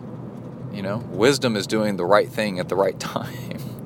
So I could go throwing 2 or 3 things out whenever I get something new, and then until I get down to just like throw one thing out when I get something new. Anyway, that's interesting. Another thing is we had a little episode with Kai last night where I told him to turn off the TV and start reading a book, and you could tell the addiction to TV and internet, stuff like that. Like, he threw a fit, you know, in a totally inappropriate fit. And we all get like this whenever something, we're really attached to something and somebody tries to take it away or it goes away. And Emily and I were talking about it, and I said, there was also another time when we were sitting in his classroom as parents meet the teachers night, and he kept fidgeting and asking if he could go out into the locker area, and it was inappropriate for him to do that. And I was like, no, dude, you need to be able to learn, and I was telling Emily this too, he needs to be able to learn to just stand still and for a few minutes, you know. And I know, you know, the whole thing with making kids stand still is like really impossible, but no, you need to be able to learn to not have to do something and just, you know, calmly sit and just enjoy the moment, which is something, you know, children are great examples of two different things, of the beginner mind and also the fidgety monkey mind, you know. So that's pretty cool. Hold on a second, I got to do something here on the road. All right, I'm back. So we were telling Kai, you know, you need, and Emily and I were both saying, you know, you need to be able to, if somebody says, just go read a book, that's not the end of the universe. You know, something funny that my mom told me growing up, after I grew up, was that I could always play well by myself. And I think this was an effect of having an older brother that would pick on me, and didn't like me, so he'd beat me up if I tried to play with him. So he'd give me some Legos and a book, you know, and some Star Wars toys, and I would just go, you know, into my room or in a corner or something and just go play by myself. And I learned how to, you know, self-soothe, which is really, really nice. And we were telling Kai, somebody, and this is good advice for all of us, you need to be able to have minimal entertainment and be able to entertain yourself. You know, that's a calm, soothing mind that doesn't need to be pacified like a baby. And let's see, what was the other thing? This is interesting. I was doing some math on the Ultra Baby. And I was like, holy crap, that swim is probably going to take me 3 hours. And the bike ride, 4.5 hours. So altogether, we're talking 7.5 hours, so then you add a little bit more time in there, so we're going to say 8 hours. That's day one. And the nice thing is the rules, official rules of Ultraman, and this is, we're trying to go by Ultraman rules as much as possible. The official rules of Ultraman is 12 hours per day, I think, I've been told. So day one for me is 8 hours, probably, you know, and then there's all kinds, there could be gear failure, like all kinds of crap. And we're talking 6.2 mile swim, and 90 mile bike ride. And then, and I was like, crap, that's a long time. I've been doing 5 hour back-to-back training days. But you know what? Actually, when I think about it, it's not 5 hours continuous, but it could have been. I mean, I could have just kept going. But the then it's so it's like add another 3 hours, man. Jeez. And then day two looks pretty painful. If I average 19 miles per hour on the bike, then that's which on a triathlon bike with a good aero position and just moderate terrain where I live, 19 miles per hour is very doable, supposedly, and we'll see. Then that's a 9-hour day. Like, holy crap, 9 hours. And then on the run, if I average, I think it's like an 11-minute mile or something like that on the run, then it's a 9.5 hour. So we're probably talking 11-minute mile run is 9.5 hour day. So we're probably talking a 10-hour day. So, cause you don't want to round down. Oh, I could probably, eke out, some minutes here and minutes there and save time. No, probably not. And you need to really pace yourself and pretty much go as slow as you possibly can. As lots of people have said, Rich Roll, for example, it's not how fast you can go, it's how slow you can go and not stop, right? You got to go at a pace where you're not going to stop. And so basically you train yourself up so that your easy pace is actually quite quick, right? And that's nice. On the bicycle, my easy pace on the tri-bike, my ridiculously slow pace is 19 miles an hour. But that's fast, man. On a road bike, that would be really hauling. But on that tri-bike, with the good position and staying aero and all that stuff, it's about 19 miles an hour, which is that's great. We'll see on race day. This is all just guessing. I don't want to say what I'm going to do, but what is nice is. And the smart thing to do is start doing some math ahead of time and start figuring out your pace, your time that you think it's going to take you. So that now you can start planning out fuel and realistic times of fatigue, and like what time you're probably going to finish and what you're going to do after that. And then if you're going that slow, well, then you can eat more fat and protein and stuff like that, because the slower you go, the easier your digestive system works, and like you can even start thinking like there's portions of the bike ride, because like in a more normal terms, like we start talking about like Ironman Canada and races like that, the downhill sections is where you would eat more food because it's easier on your stomach, because you can coast a little bit. So like Ironman Canada has a big downhill section. And, as you crest the hill, you could pile on a whole bunch of calories. And then as you're cruising down that 20, 30-minute descent, your stomach can sit there and suck in some food. But on the Ultra Baby, there's definitely, downhills where you start timing things. Like, I could eat more on this general grade where my heart rate's going to be lower. General downhill grade, and then don't eat while climbing this one section, or actually maybe eat just as you're topping off climbing, that way it passes into your gut, and then I don't know, who knows, dude. Like trying to figure this out. But definitely you want to start, my whole point is you want to start thinking about stuff way ahead of time and start going, oh, and you start visualizing what you're going to do. And now I think I've kind of got the course laid out. I've kind of got times figured out. I'm going to probably sit with that for a few days. And then the next thing is contingency planning. So that what happens if, right? If you have a flat tire number 3, right? Where are we going to get spare tubes from? Well, it's like, well, we need to call Aggieland. Well, you know what? Maybe I need to tell Aggieland, that's the bike shop. Maybe I need to tell them where we're doing this so that they have an idea of if they want to come out and help some, where we're going to be, things like that. And, yeah. All right. I need to go eat. Out bing. Hey, guys. I want to go ahead and wrap up this show. We've recorded enough. A lot of yammering. But I was just having some ideas that I thought I'd share with you. And I was thinking about writing up something about all my failures in endurance sports, and I started writing down a list of things, and it's really funny, the stupid stuff that's happened to me and that I've done trying to do this sport. And it made me think, there's a freedom in being okay to fail, right? So if you have like a safety net under you and you're walking a tightrope, then you tend to walk the tightrope with a little bit less fear, less shuddering and stiff-legged and shaky. Because if you fall, you know, so what?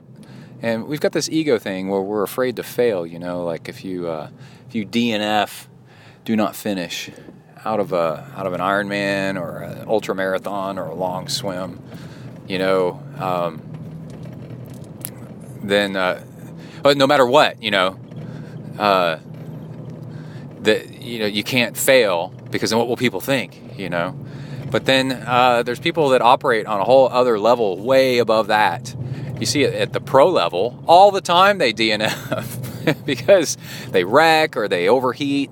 You know, they're racing and they're going into it with their best. And in their culture, this is the culture of the elites. You know, if you fail, then it's okay. You know, there's another race down the road, and not all of them are like that, but most of them are. And we have this problem in age group racing and in regular racing where we're so afraid of that. And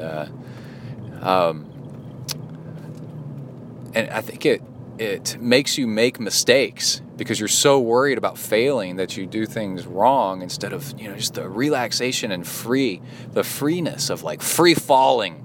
You know, if you know your parachute's going to work, then who cares what you do between jumping out of the plane and whatever, 1,000 feet or 2,000 feet. I don't know, whatever the elevation is that you pull the cord. People that know are like, oh, my God, dude, that's too close to the ground. But I've DNF'd twice. I'm trying to think. I've almost DNF'd at least another time. Many, many times, actually, besides that. And but there's a lot of freedom in not being afraid to fail, because I mean, really, what's going to happen? You know, nothing. But if you don't try because you're afraid to fail, then you never even tried. And chances are you'll finish it. You know, and then you get that one under your belt. And if you kind of go at it, just your form and your relaxation and your happiness and your your experience is so much different if you're carefree. You're not careless, but carefree about what other people think. You know, like Phoebe in Friends, where she was showing Rachel how to run. You run like somebody's chasing you. Like, really like somebody's chasing you. And it's really, really funny. So I wanted to go ahead and mention that, to not be afraid. I think I've mentioned that before on a show. Not be afraid to DNF, you know. Just have fun out there. Okay, there's that, and I wanted to give a repeat sponsor mention, Chris Hague Racing, and check him out, Chris Hague, HAGUE.com, or racing.com, and Sound Probiotics, which is sponsoring the Ultra Baby officially. They are pitching in, and give them a shout. And also, I've been chatting with the owner of Culprit Bicycles. Culprit Bicycles, and they make really wicked bikes, and they've got a press release coming out soon with some cool stuff that they want you to check out, so give them a shout and say that I sent you over there. For kicks, you can look at a bike that they released a couple of years ago called the Culprit Legend, and what they're capable of making, and this was 2 years ago, so think about what they're able to do now. And they got some stuff coming out soon, probably at Kona or something like that. And the rest of it's top secret. I can't talk about. I can't say I saw a photo of something that I'm not supposed to tell anybody about what I saw, that's cool, man. So check them out, Culprit Cycles. Check them out on Facebook and say Brett on Zentri mentioned you, and or mentioned you, yeah. And that's why I'm there. So there's all that. Everybody stay safe out there. I'm just going to keep on training. I've had this past weekend where I overdid it and then had to suffer from dehydration and kind of catching back up again. And the other thing is, so I'm going to scale back the training intensity some for a while. I can tell I need to scale back the intensity and just kind of go back to volume for a little bit. So you vacillate, you know, intensity. Easy intensity, easy volume, intensity, easy volume, and a rest day kind of here and there as they pop up. And we had a meeting after school, you know, with Kai's teachers, and that was time to take rest. And the other thing, the value of experts, man, is so great. I went to the running store, now that we've got a real running store in town, and asked them about the Adidas Boost. And the running store owner of Brazos Running, so cool, he came out and he had the pair of shoes that I was looking for, and he took them off his own feet, and I put them on mine. We had the same size shoe, and I liked them. And we talked for a while, and I said, "Hey, man, I got pain under my heel," and I'm the common thing that people mistake it for is a heel spur. It's a little bone growth. And he said, "Does it hurt when you first get up?" And I'm like, "Yeah, I know all that." I just want to make sure, man, it's not a heel spur, because this thing is like persistent. And God, it feels so weird. I've had plantar fasciitis before that didn't feel like this, but you can have a same injury different ways, like slightly different spots, and it feels slightly different. And he's like, "Nah, it's got to be plantar fasciitis." And he said, "Massage the heel." This is a really cool tip. Massage the heel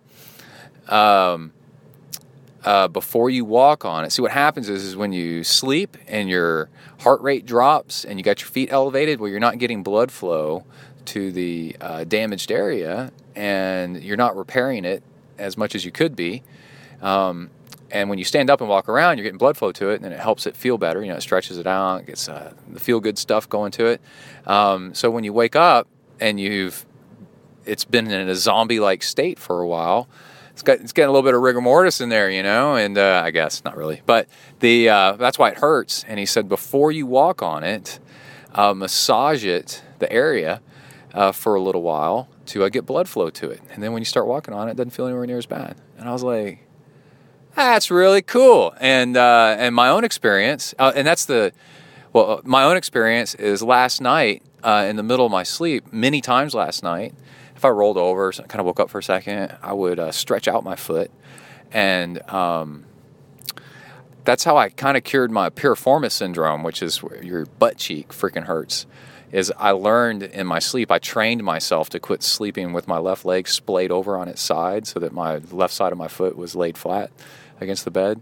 And so I can train myself to stretch out my foot in the middle of the night. And if it's a blood flow issue where it goes so long without blood flow, well, I can train myself to massage the bottom of my foot several times a night if that'll help. And anyway, my whole point is the value of experts. You got a question and you need help, man. The worst thing you can do sometimes is go to WebMD, right? And your heel will hurt, and you'll come out with pancreatic cancer, because that's what they think you got. And it's always pancreatic cancer and brain tumor. And even though your heel hurts, and the thing is go to your local expert, and you don't have to believe what they say. You know, don't believe everything that you hear, because a lot of it's crap, you know, but listen. There's a difference between believing and listening. Listen and look for input, and then everybody's a little bit different, so you can kind of piece together your own solution that works for you. And, yeah, man, like I took my bike in the bike shop. I'm like, "What's going on with this?" And they're like, "Oh, it's probably this, that, and the other," you know, and let them work on it. Boom, that's what it was. You know, so you can build up a network. There's all this mastermind crap where hacking your ultimate, work group for production results at your job, you know, and get a mentor and a mastermind group. And so I'm like, dude, that's never going to happen with me. But you can have a mastermind group of friends and experts. I would pick experts over friends. Because if your friend, you are like your friends, and if you don't know what the problem is, then probably your friends don't either. But become friends or acquaintances with experts at the running store, a real running store, not Academy, where they don't know what they're selling you, but a real running store, the real bike shop, and my homeboys over at Swim Shops of the Southwest is really rad. And in the Houston area, and talk to people and say, "Hey, man, I've got this symptom, what do you think?" And don't put an idea in their head of what you think it is. Just say what your symptoms and what do they think, because you can influence somebody's response by kind of leading them with answers and putting them in their head. And just say, "I got these symptoms, what do you think?" and see what they say. It's pretty cool. All right, if you find value, help support Zentri. I already told you how. Go to zentriathlon.com, left hand side. And also Stay safe out there. Work the uphills, cruise the downhills, and keep the rubber side down out.